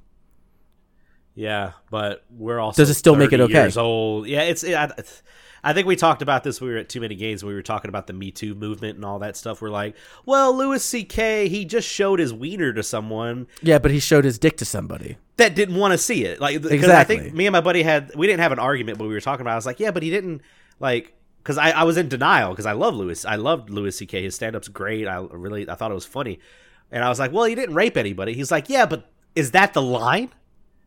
Like, you can't. That's not the line that you draw. Like, uh, it's it's. it's I don't know, man. It's crazy. It, we always talk about it too. You, you got your freedom of speech, but you're not a you. You don't worry.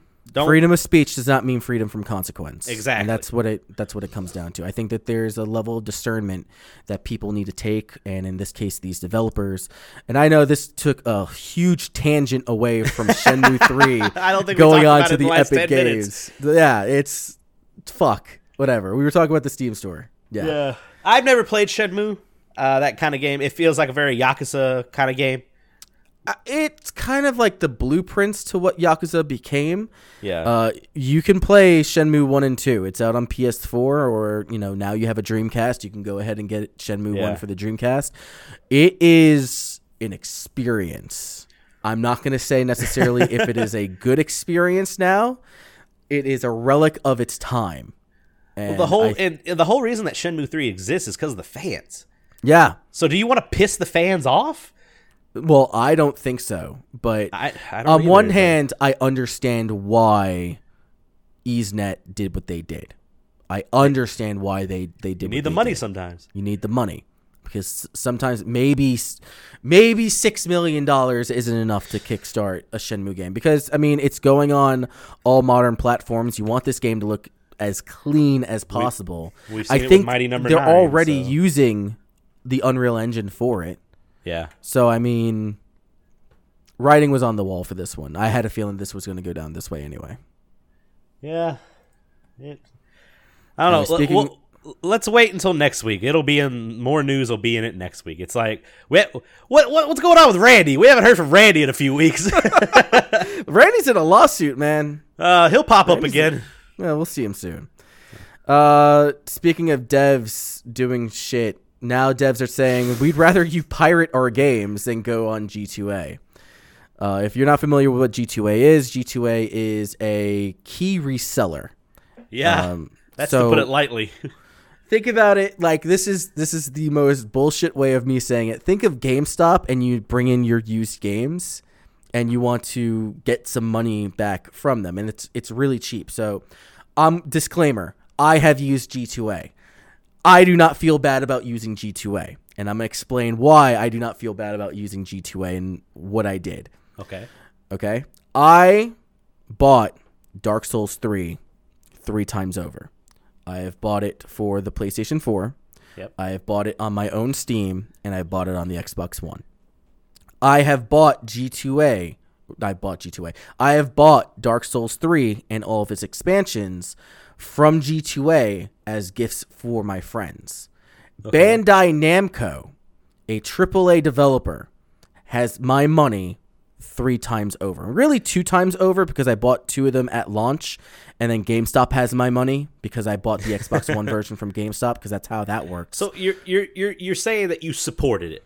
I've already supported it. I did not support Black Ops 1 and 2. I bought those games directly from G2A for $5. And the, my reasoning for that is these games came out in 2010 and 2012 roughly. Right. I am not spending $40 for a game on Steam that came out in 2010 and 2012. I don't care how much they've held up. I am not spending, I'm not giving a AAA developer who does these annual releases $40 for an eight year old game. It's not Black happening. Ops. The people that make Black Ops have the money. They have the money. It'd be a little That's- bit different if it was like maybe a- an indie I, developer. I'm talking from a really morally gray area when I talk you about this are. I've got no input on this Okay. right now. the morally gray. I understand the hypocrisy that people may call out.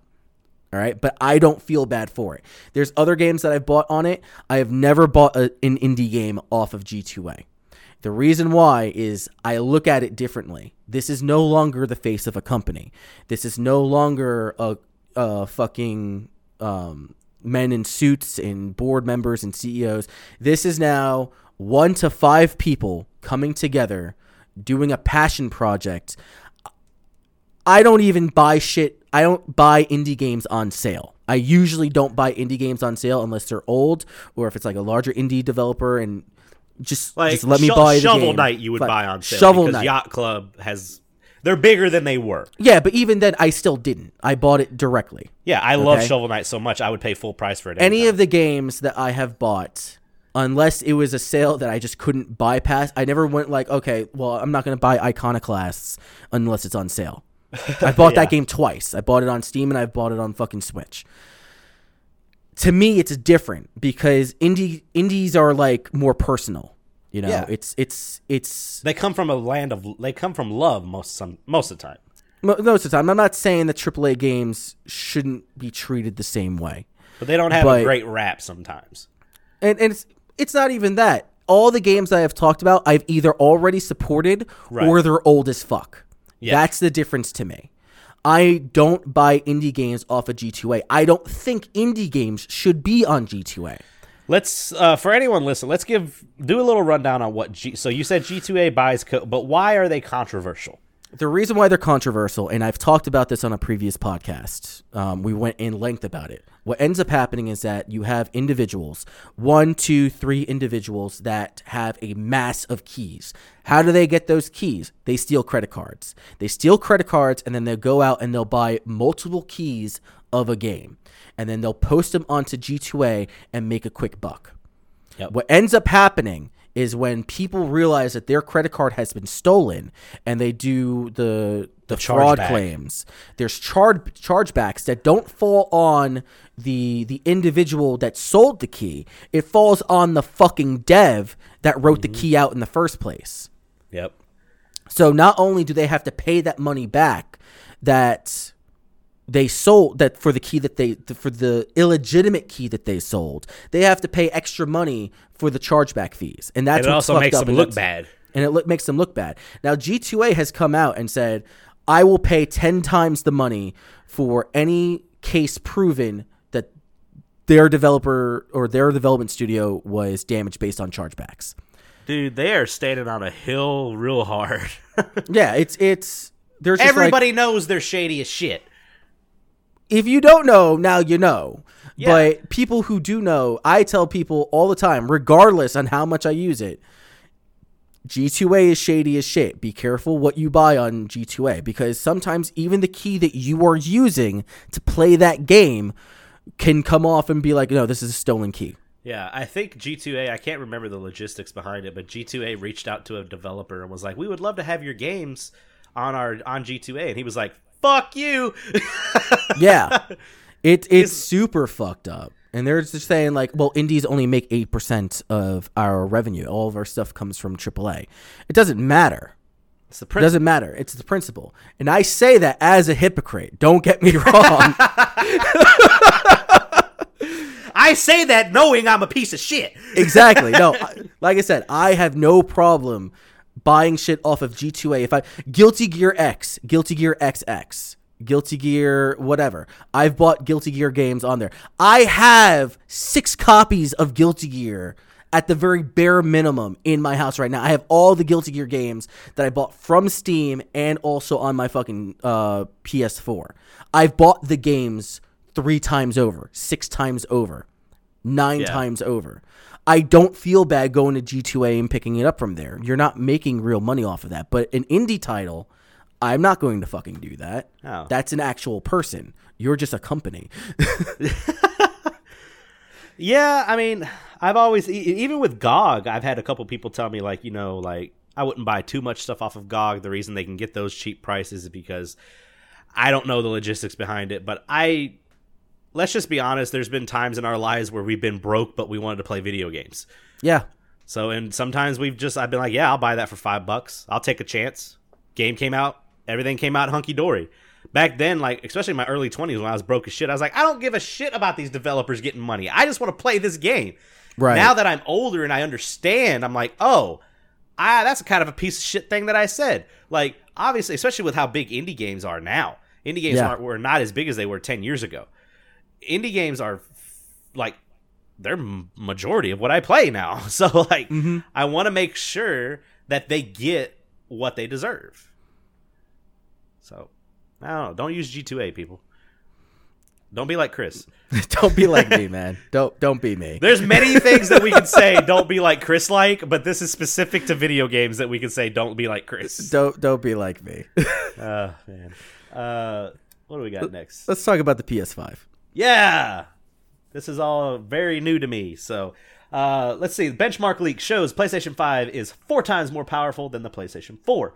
The PlayStation 5 is expected to be more powerful than the PlayStation 4, but a new benchmark leak may re- can't talk today, just like you.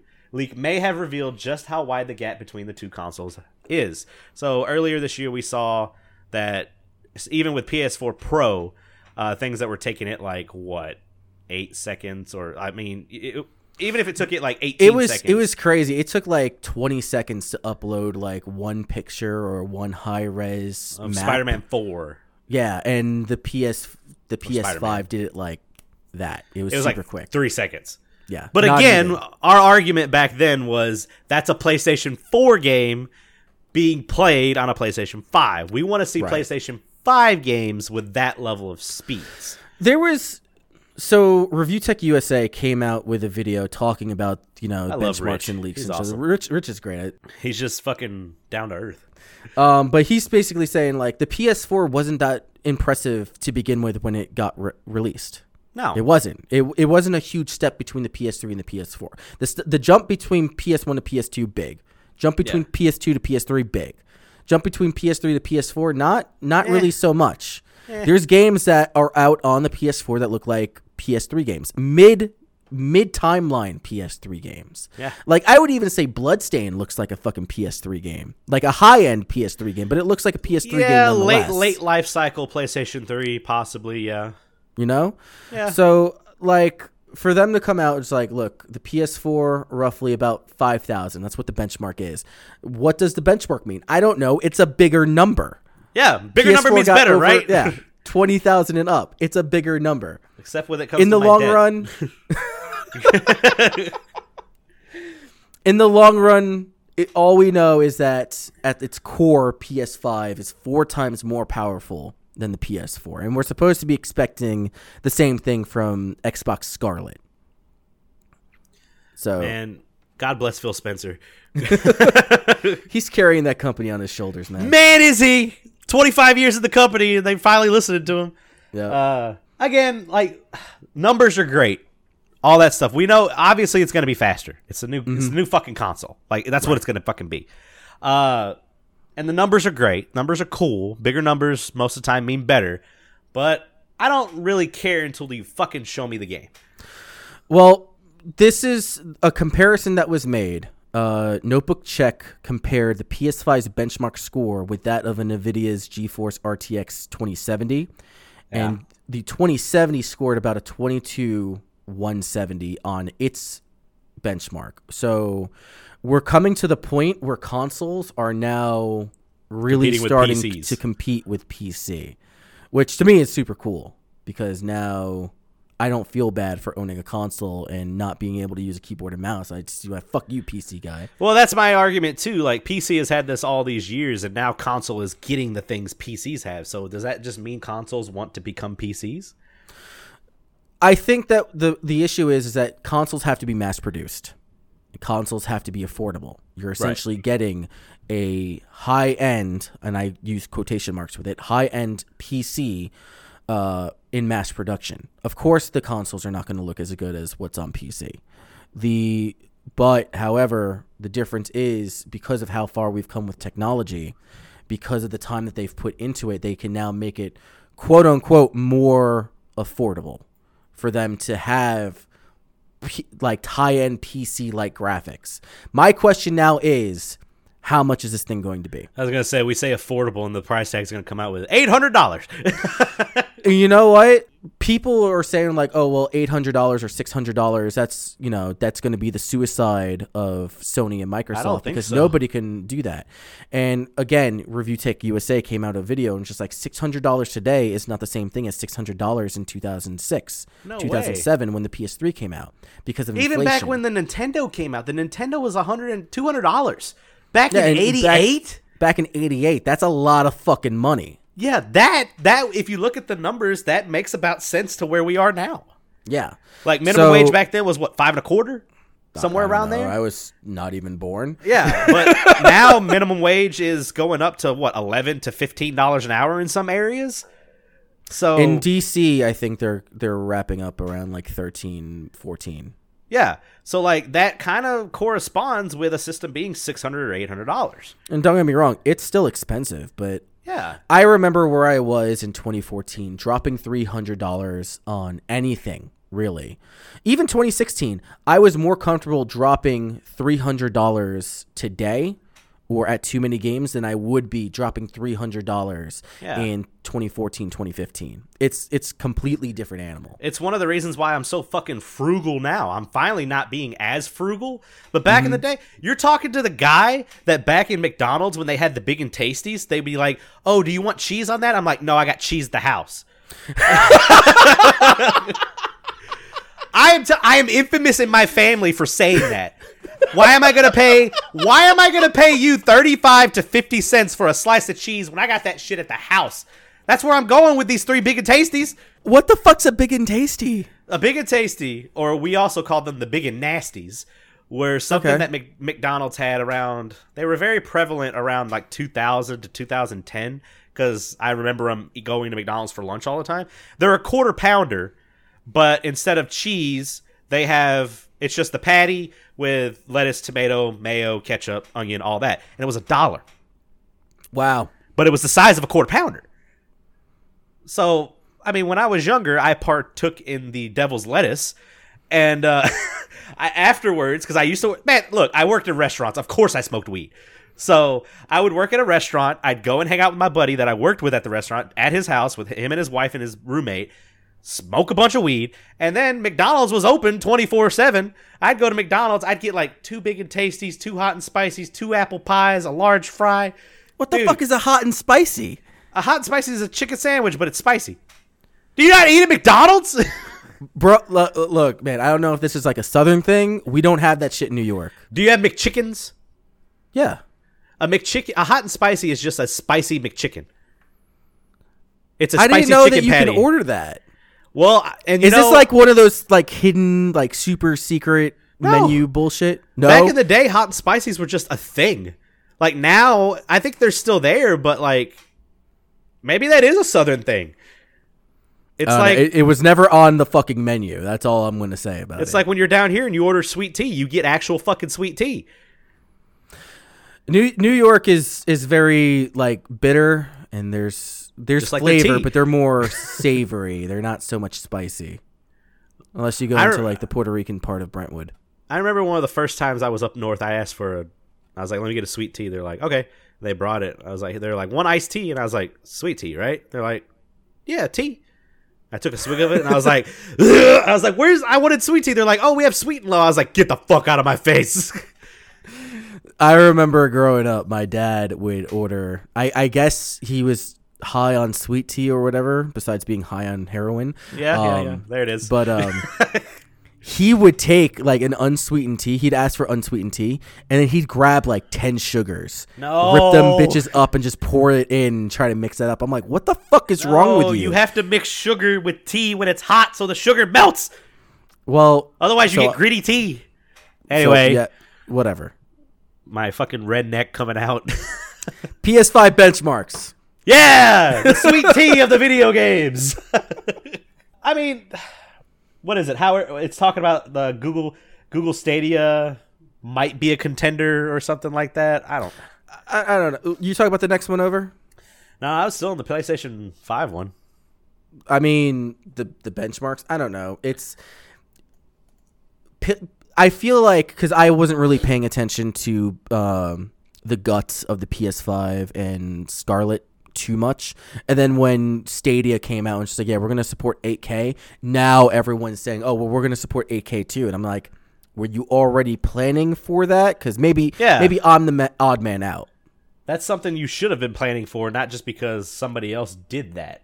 Yeah, but honestly, that's probably the next step up. I mean, I mean, yeah, cool. That's all I'm gonna say. Cool. Yeah, and if you're a, uh, if you're a casual gamer, Sony says fuck you.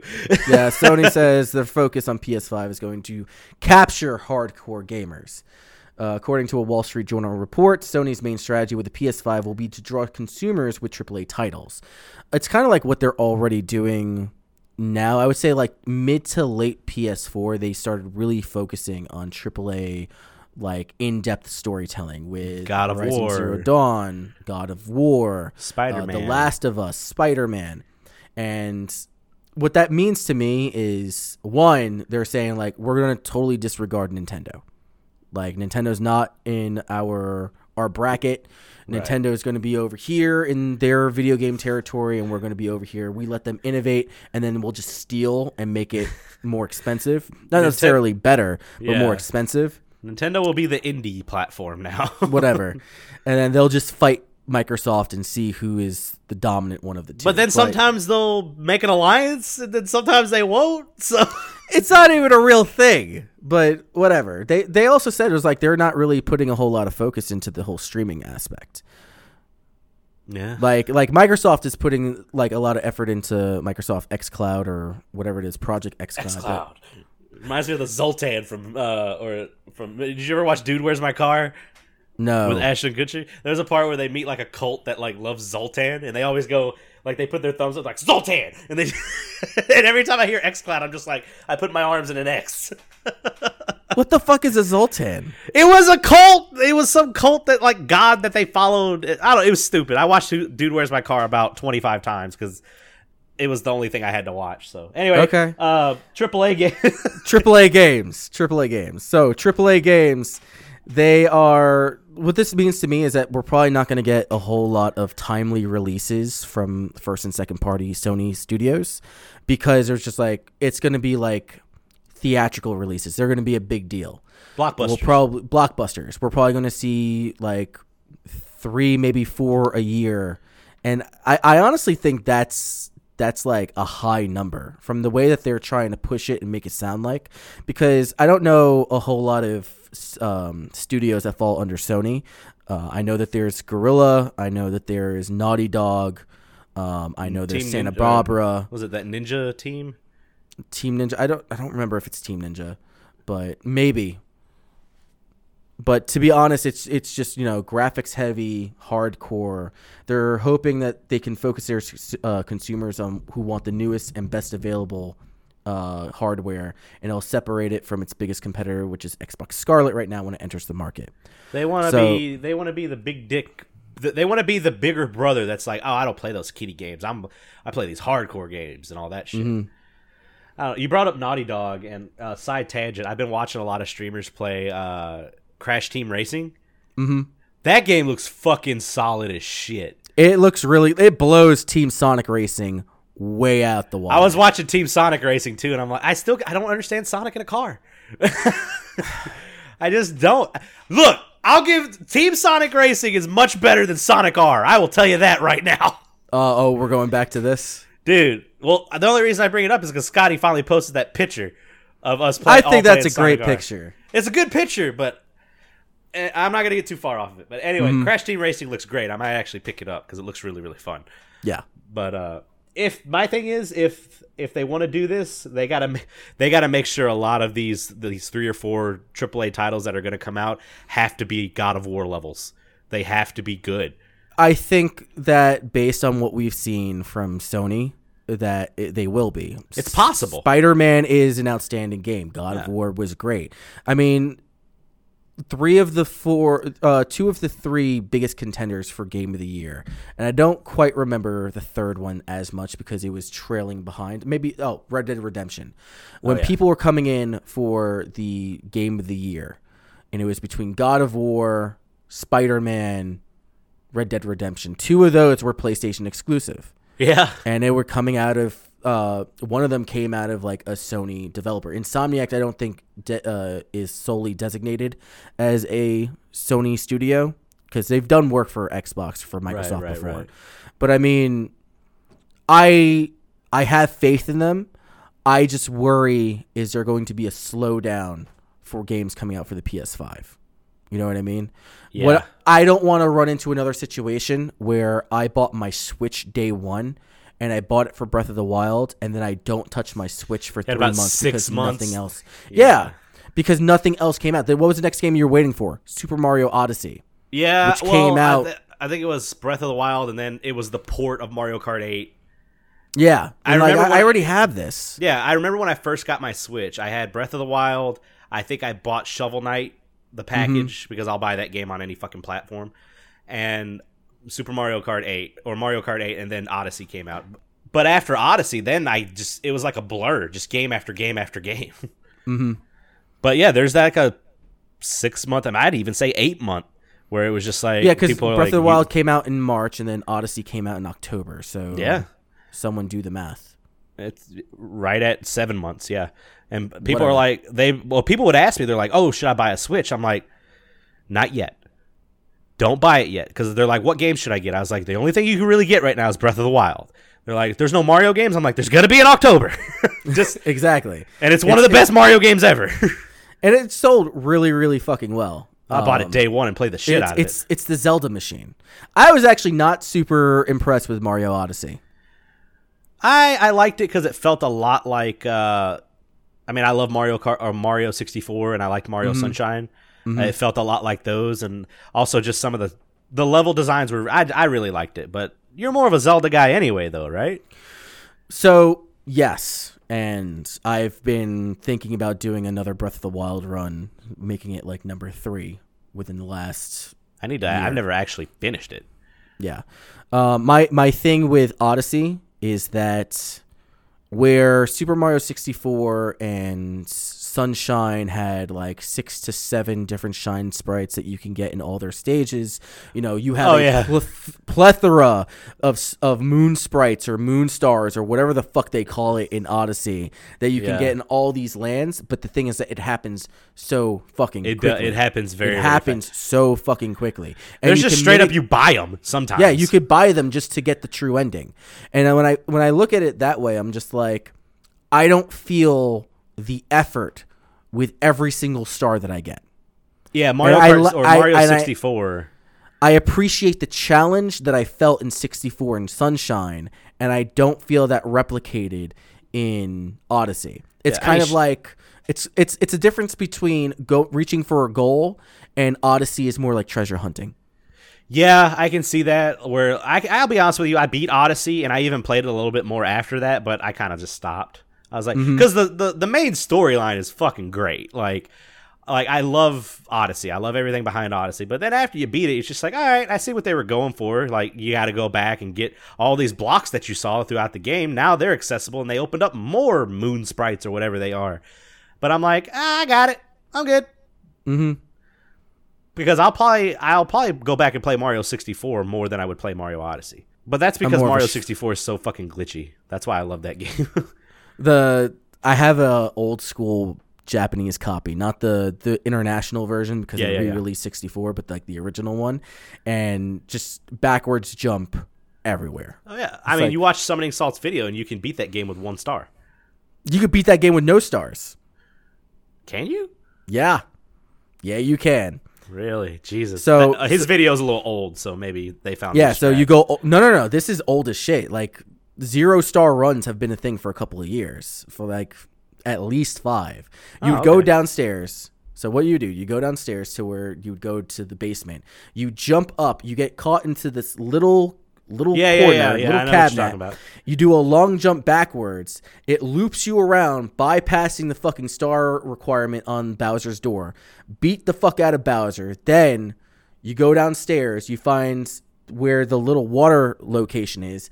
Go to the stairs, and it's super fucking hard because I still can't fucking do it. But you do a back jump, bypassing the water, exiting the stage. The water is receded. You go into there. You fight Bowser. You go upstairs. you Oh, that beats the dire jump. dire docks requirement. Yeah. Oh, okay. Well, what's awesome about that game is too they have so many categories. Be like, oh, if you want to do the 120 star category, you want to want Yep. do the one star, 17 star, 30 star, 70 star, all that stuff. Yep. I love how this is the podcast where we talk about everything but the news. It's great. I mean, speedruns are fun. Fucking awesome games or summer games done quick got over three million dollars, man. Yeah, that shit was crazy. I was watching that shit in bed when it hit. Like they were playing Chrono Trigger and they hit three million. They were like, "Fuck Chrono Trigger." they break the record. I watched the uh, I watched the uh, Super Mario Three race Mm-hmm. between Mitch Flower Power, Pooh Bear, Heck, Hexor, and I can't remember the last guy's name. And it's just really cool to see those races, man. Like, because like the one guy was like really far behind, and they're like, "Oh, is he gonna try for this super greedy glitch?" He's like, "Why the fuck not? I'm already losing." Boom! He hits it. Now he's back in the running. You're just like, "Oh shit, this is awesome!" So yeah, I think Mitch Flower Power took away with that one barely, but it was su- those are super fun to watch. I love those. It's because we're casual gamers. We're not. Yeah, we don't, exactly. We, We're not- don't deserve the. PlayStation Five. exactly. That's what it is. I'm I'm really curious. Like, should I even bother saving up for it so that I can get it at launch when? You're different than me with the launches, though, man. If there's a game at launch that I want to play, I'll do it. But Mm-hmm. otherwise, nah, I'll wait. Like I think the reason I bought my PlayStation 4 was for Bloodborne, Yeah. and then thank God, like that got me Monster. The reason I bought my Wii U was for Monster Hunter Tri U. Oh no, we'll we'll we'll see. We'll see what the the game is being announced for it for because I don't want to drop six to eight hundred dollars for no fucking reason. Yeah. So I'll take this next. This next story reminds me of. uh You ever seen the meme of the guy dressed up as a Nazi and he's just like, "Are we the bad guys?"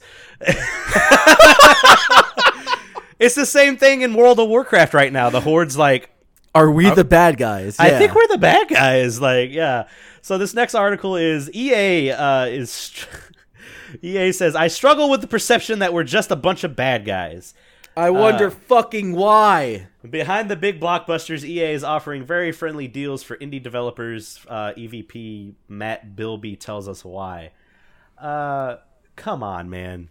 If you, You have one or two really good success stories with indies. You have a Way Out. A Way Out did very well, from what I understand. surprisingly, I mean, it's it's a cool story. I I thought I'd really it's a cool concept and a very cool story. Um, I, fuck. What other indie were they were they pushing? Like that whole Untangled bullshit. I don't even remember. Ah, fuck that. um, I don't know, but the thing is with EA, because EA owns FIFA, right? Yes.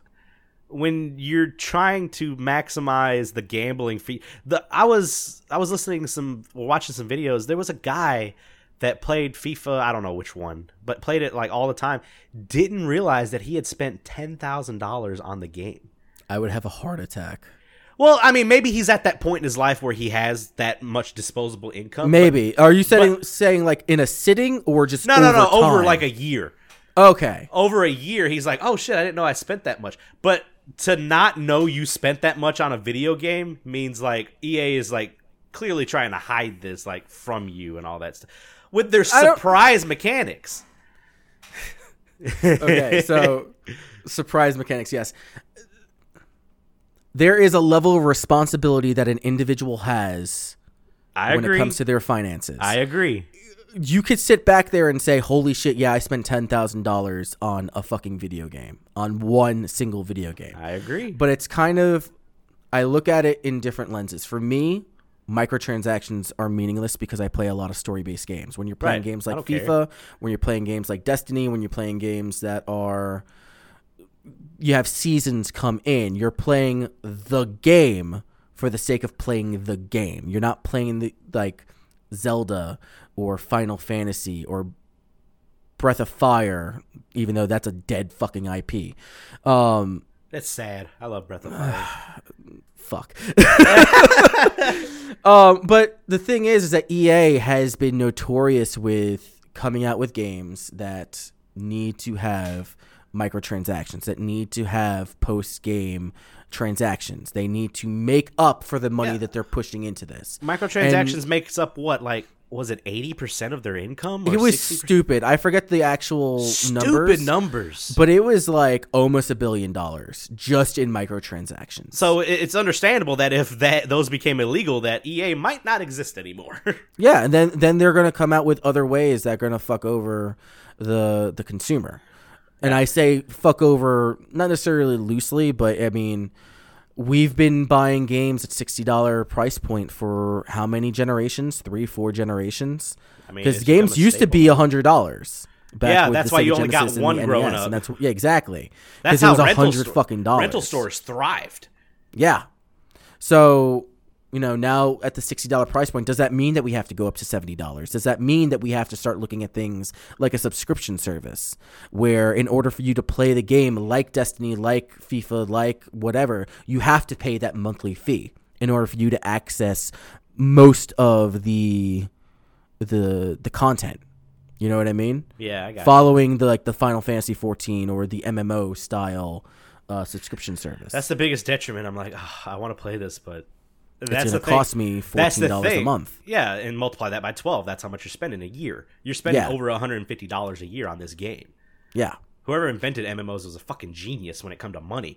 Mm-hmm. Like, And I remember there were certain MMOs that were I I've heard I've never spent it, but I've heard MMOs going up to like twenty five dollars a month. Yeah, like, that's I, insane. Yeah, I remember. I remember when World of Warcraft first came out because back then I think it was like 04, I think it might have came out. I think 04 is when it came out. And I had buddies playing, and I'm just like, "Oh, that game looks really cool." I don't have a computer that would play it, but like for sixty, I, I think it was sixty bucks when it came out, maybe forty. They're like, "Yeah, I mean," and then you got to pay fifteen dollars a month. And I said, "Hold on, wait a minute, what?" They're like, "Yeah, you got to pay to play it every month." I'm just like, oh, "That's." But I bought the game. I already bought the game. Why do I have to do that? And they're just like, well, they have act. Like, and I was just like, that's stupid. I'll never do that. Cut to seven years of my life playing WoW. so it's a different time. You you grow up. I mean, I don't know, man. It's just crazy. that when you hear when you read this title, I struggle with their perception that we're a bunch of bad guys. You you you do all this bullshit between Anthem and Dragon Age and Mass Effect and you try to make up for it and you try to like show everyone that you're trying to make up for it. It's like, look at this new Star Wars game. Look at look look look Yeah. Jedi Lost Lost Order or whatever the fuck it's called. And we just think back 2 years ago with the whole Battlefront 2 debacle It's a, and it's all a the bad crazy taste in our stupid. It's, yeah, it's a bad taste. We have a right not to fucking trust you. And you were just like, well, look at all the good that we're doing now. It doesn't make up for the shitty things that you've been doing. It's the same You- thing with personal relationships. Like if you if someone wronged you, you'd be like, well, that it's it. I understand what you're talking about. Yeah. Saying I'm sorry doesn't mean I have to accept your apology. Right. And just because you've done one or two things out of goodwill, which may not, not necessarily be goodwill. It's to get your reputation back. Yeah. You have to work to get your reputation back. And this may be one of the things where it may take an entire console generation to Yeah. regain your reputation. I mean, Nintendo had a bad reputation in the beginning. They were the mo- monopolized, like you got to put all of your games through us. Remember Yeah. back in the day, and it's Yeah. that, that, it's the reason we have PlayStation. yep. Bad, bad business deal. Bad, you know, not committing to certain things. Yeah. Uh, even going back to the NES when they were saying like all games have to be certified by Nintendo, and it's like fuck you, and that's why we have the Tengen cards. Yeah. Uh, the whole bullshit was just like, oh, we're not going to allow religious uh, symbology or extreme gore in our games, and that's why Sega was able to Yeah. come up from from. But behind. now, now Nintendo's like, bring them anime titties over. Sony don't want your anime titties. Nintendo wants your anime titties. There's a much. game. I don't know the name of the game, and Connor would probably know exactly. But it's a game that you play through, and the more you play and succeed, the girls' boobs get bigger. We live in an amazing day and age, Christopher. we live in a society. we live. I in a love it. I wouldn't trade it for anything. That's the podcast. oh man. Uh, yeah, this is just it's it's someone that doesn't want to accept what they are. no. Right now, It's- you are the villains, and you might not always be, but you gotta live You, you've with it. you've walked around with blinders with eye- blinders around your eyes, and you're just constantly looking straight forward, constantly looking at what it is that you're fucking doing, and you don't see how it's affecting everybody else. And Yeah. you you heard the backlash, you saw how everyone reacted, and then you sit there and just like, are we wrong? No, it's the children. the children are the ones who are. yeah, wrong. it's the it's the fucking Simpsons thing. Am I wrong? Am I out of touch? No, it's the children. And now you're sitting there and wondering why nobody fucking likes you. Nobody fucking cares. It's uh, it's a lot of the times too. You'll see in high school or like just younger kids. They're like, I don't understand why nobody likes me. I, you know, I'm popular and all this stuff. I'm like, yeah, but you're also a piece of shit. Mm-hmm. That's why people don't like you. So I don't know. EA is a bunch of Nazis. I said it. Because what have we said? We've said it over and over again. Nazis are the best enemy ever. Yep. With Russians kind of being a close second.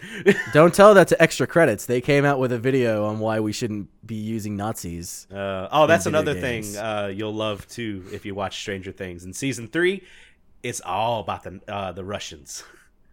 Okay. It's all about the red. Like the Russians are like the bad guys. It's just like Coming it's that towards old. the end of the Cold War. it's that old school Soviet Union, man. Okay. I'm all about that shit. Like I know that's why I told you. I it's it's gonna sound fucked up and there's probably like I mean, people already don't like you after the G2A thing. So So fuck it, I don't care. I love the concept of Soviet Russia. I really fucking do. comrade. Comrade, all that shit. It's I don't agree with the political side of shit. And I think that's the difference. Like if if the United States were to go to like a military style rule, I probably wouldn't be too mad, but I'd be really worried on the shit that they do thereafter. And it's always the thereafter they d went with the takeover. So They cue the Russians like getting in now. Just Yeah. like, what happened to Corey and Chris? Oh, Dos Vidania. yeah, pretty much. uh, All right, fucking Take Two CEO doesn't give a shit about its employees. a, lot of, a Um, lot of people are saying. A lot of developers seem like they don't give a shit about their employees nowadays. uh, CEO Strauss Zelnick from Take Two Interactive talks That's about evil name. release planning, working with third party studios, next gen unions, and E3. So he sat down with GameIndustry.biz Okay. and this, you know, this. Uh, what's the word I'm looking for? Um, casual interview, I guess, more or less. Yeah. Um, and what really came out was the the talk about unionization. There has been a call out by certain members in uh, the game dev community that, uh, at least in AAA games, that there needs to be unionization to protect the rights of the workers. Um, and to quote, there are 22, there's 220,000 or so people employed in the U.S. video game business. They all make about $100,000 on average, maybe more. It's hard to imagine what would motivate that crew to unionize. And what he's referring to is that it, there was a, um, a salary survey taken by Gamasutra back in 2014. So, I mean, numbers probably have gone up since then. And there's another national report by the EIR um, or the ESA, which is Entertainment Software Association. And they pretty much tallied up and asked, you know, programs engineers, how much do you make? And so programmers make about 93K, and th- that number probably has risen up since Oh, yeah. 2014. Uh, artists make about 75K, game designers 73, producers 82,000. And then you go all the way down to QA testers, and they sit at a cool 54,000 a lot of the issues that we're hearing about isn't necessarily the developers, isn't necessarily the programmers, the engineers, the audio engineers. It's coming out of QA. Yeah. QA has been notoriously known for being shit. It is. It amazes me a department that is going to make or break your game. I mean, not even you- make or you- break your game. They're going to help fix your game with you. Yeah, Yeah, they're the ones least- that are actually sitting there and trying to fix your fucking game, They're so it's not a, it hot it. fucking mess. Sonic, And Sonic Boom. Sonic Boom, Mass Effect Andromeda. oh god. uh, fucking Anthem. Like, and you look at it, and within the first three years, they don't put the salary. And I don't know if that's intentional or not. I don't know if it varies or not. But most people who are working in QA within your first three years, you're making like twenty, twenty-five thousand dollars a year. That's nothing, especially in where the region where Nowadays, yeah. well, it's not even that. Most of video game development takes place on the West Coast, especially in California, because if you look at the the national uh, the Yeah. ESA's report, uh, where where the fuck is it? It's down here somewhere. They talk about what states have the most employees, and I'm almost there. California reported 35% or 54% of all employees. And most of that's taking place in San Diego, San Francisco, LA, uh, all places where the cost of living is exuberant. I live in an area where the cost of living is fairly low. Like I've told you, my house note is a month. Twenty is garbage even here. Yeah. Like it's it's insane. Like you look at the next these are what round up the uh the top 7 states. You got California, Washington, Texas, New York, Illinois, Florida, Massachusetts. With the exception of like Florida and depending on where you are in Texas, If you're not Those in the are main all- three, those are all really really fucking expensive places to Austin live. is expensive as hell to live at. Yeah. Austin's fantastic. I love going there, but I would never buy a house there. There are people that work for our company that don't even live in Austin. They have to commute an mm-hmm. hour to come and work. It's kind of like the same thing where I'm at. Like Yeah. I work in DC, but I have to commute uh, 45 minutes to an hour and a half just to get to work because it's too expensive to live up there. My, the money that I get, and while I am well paid, the money that I make now doesn't go as far as if I was living in DC. The reason for unionization is to protect your mainly it's coming out of the QA department and it's to protect your employees. Yeah. And when you're having 10, 12, 14, 16 hour days and you have this crunch and you treat them like second class citizens, yeah, there's a reason why they want to move to unionize. Don't make it seem like it's the people who are making the 100k that you treat like like they've ascended. You know, that you make them out to be more important where you have different people wearing different color badges based off of what job that they do and you say don't talk to those people when those people communicating with each other make your game fucking work Yeah. It's and I think we both work in companies where we kind of see we don't see it as much in the video game, but we can see like I mean, do you I don't know, do you work in QA kind of? Or are you more in development? so You don't have to get Overall- into specifics.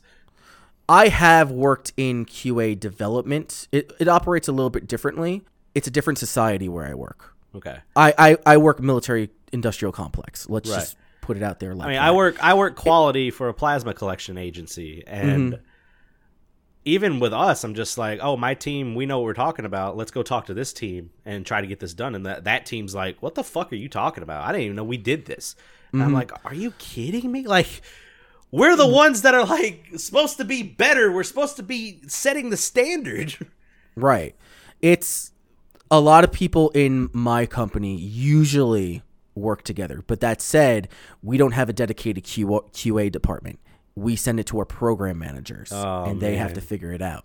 Hey, if you guys there's a build lot one- of there's a lot of people working together doing shit. So it's not crazy. exactly the same, but I have I have sympathy for shit like this because I just picture it being the QA department is all the lance corporals and senior lances and the corporals, the lower men, and they're working night and day, stupid long hours. Because I remember I was I was a fucking junior marine before.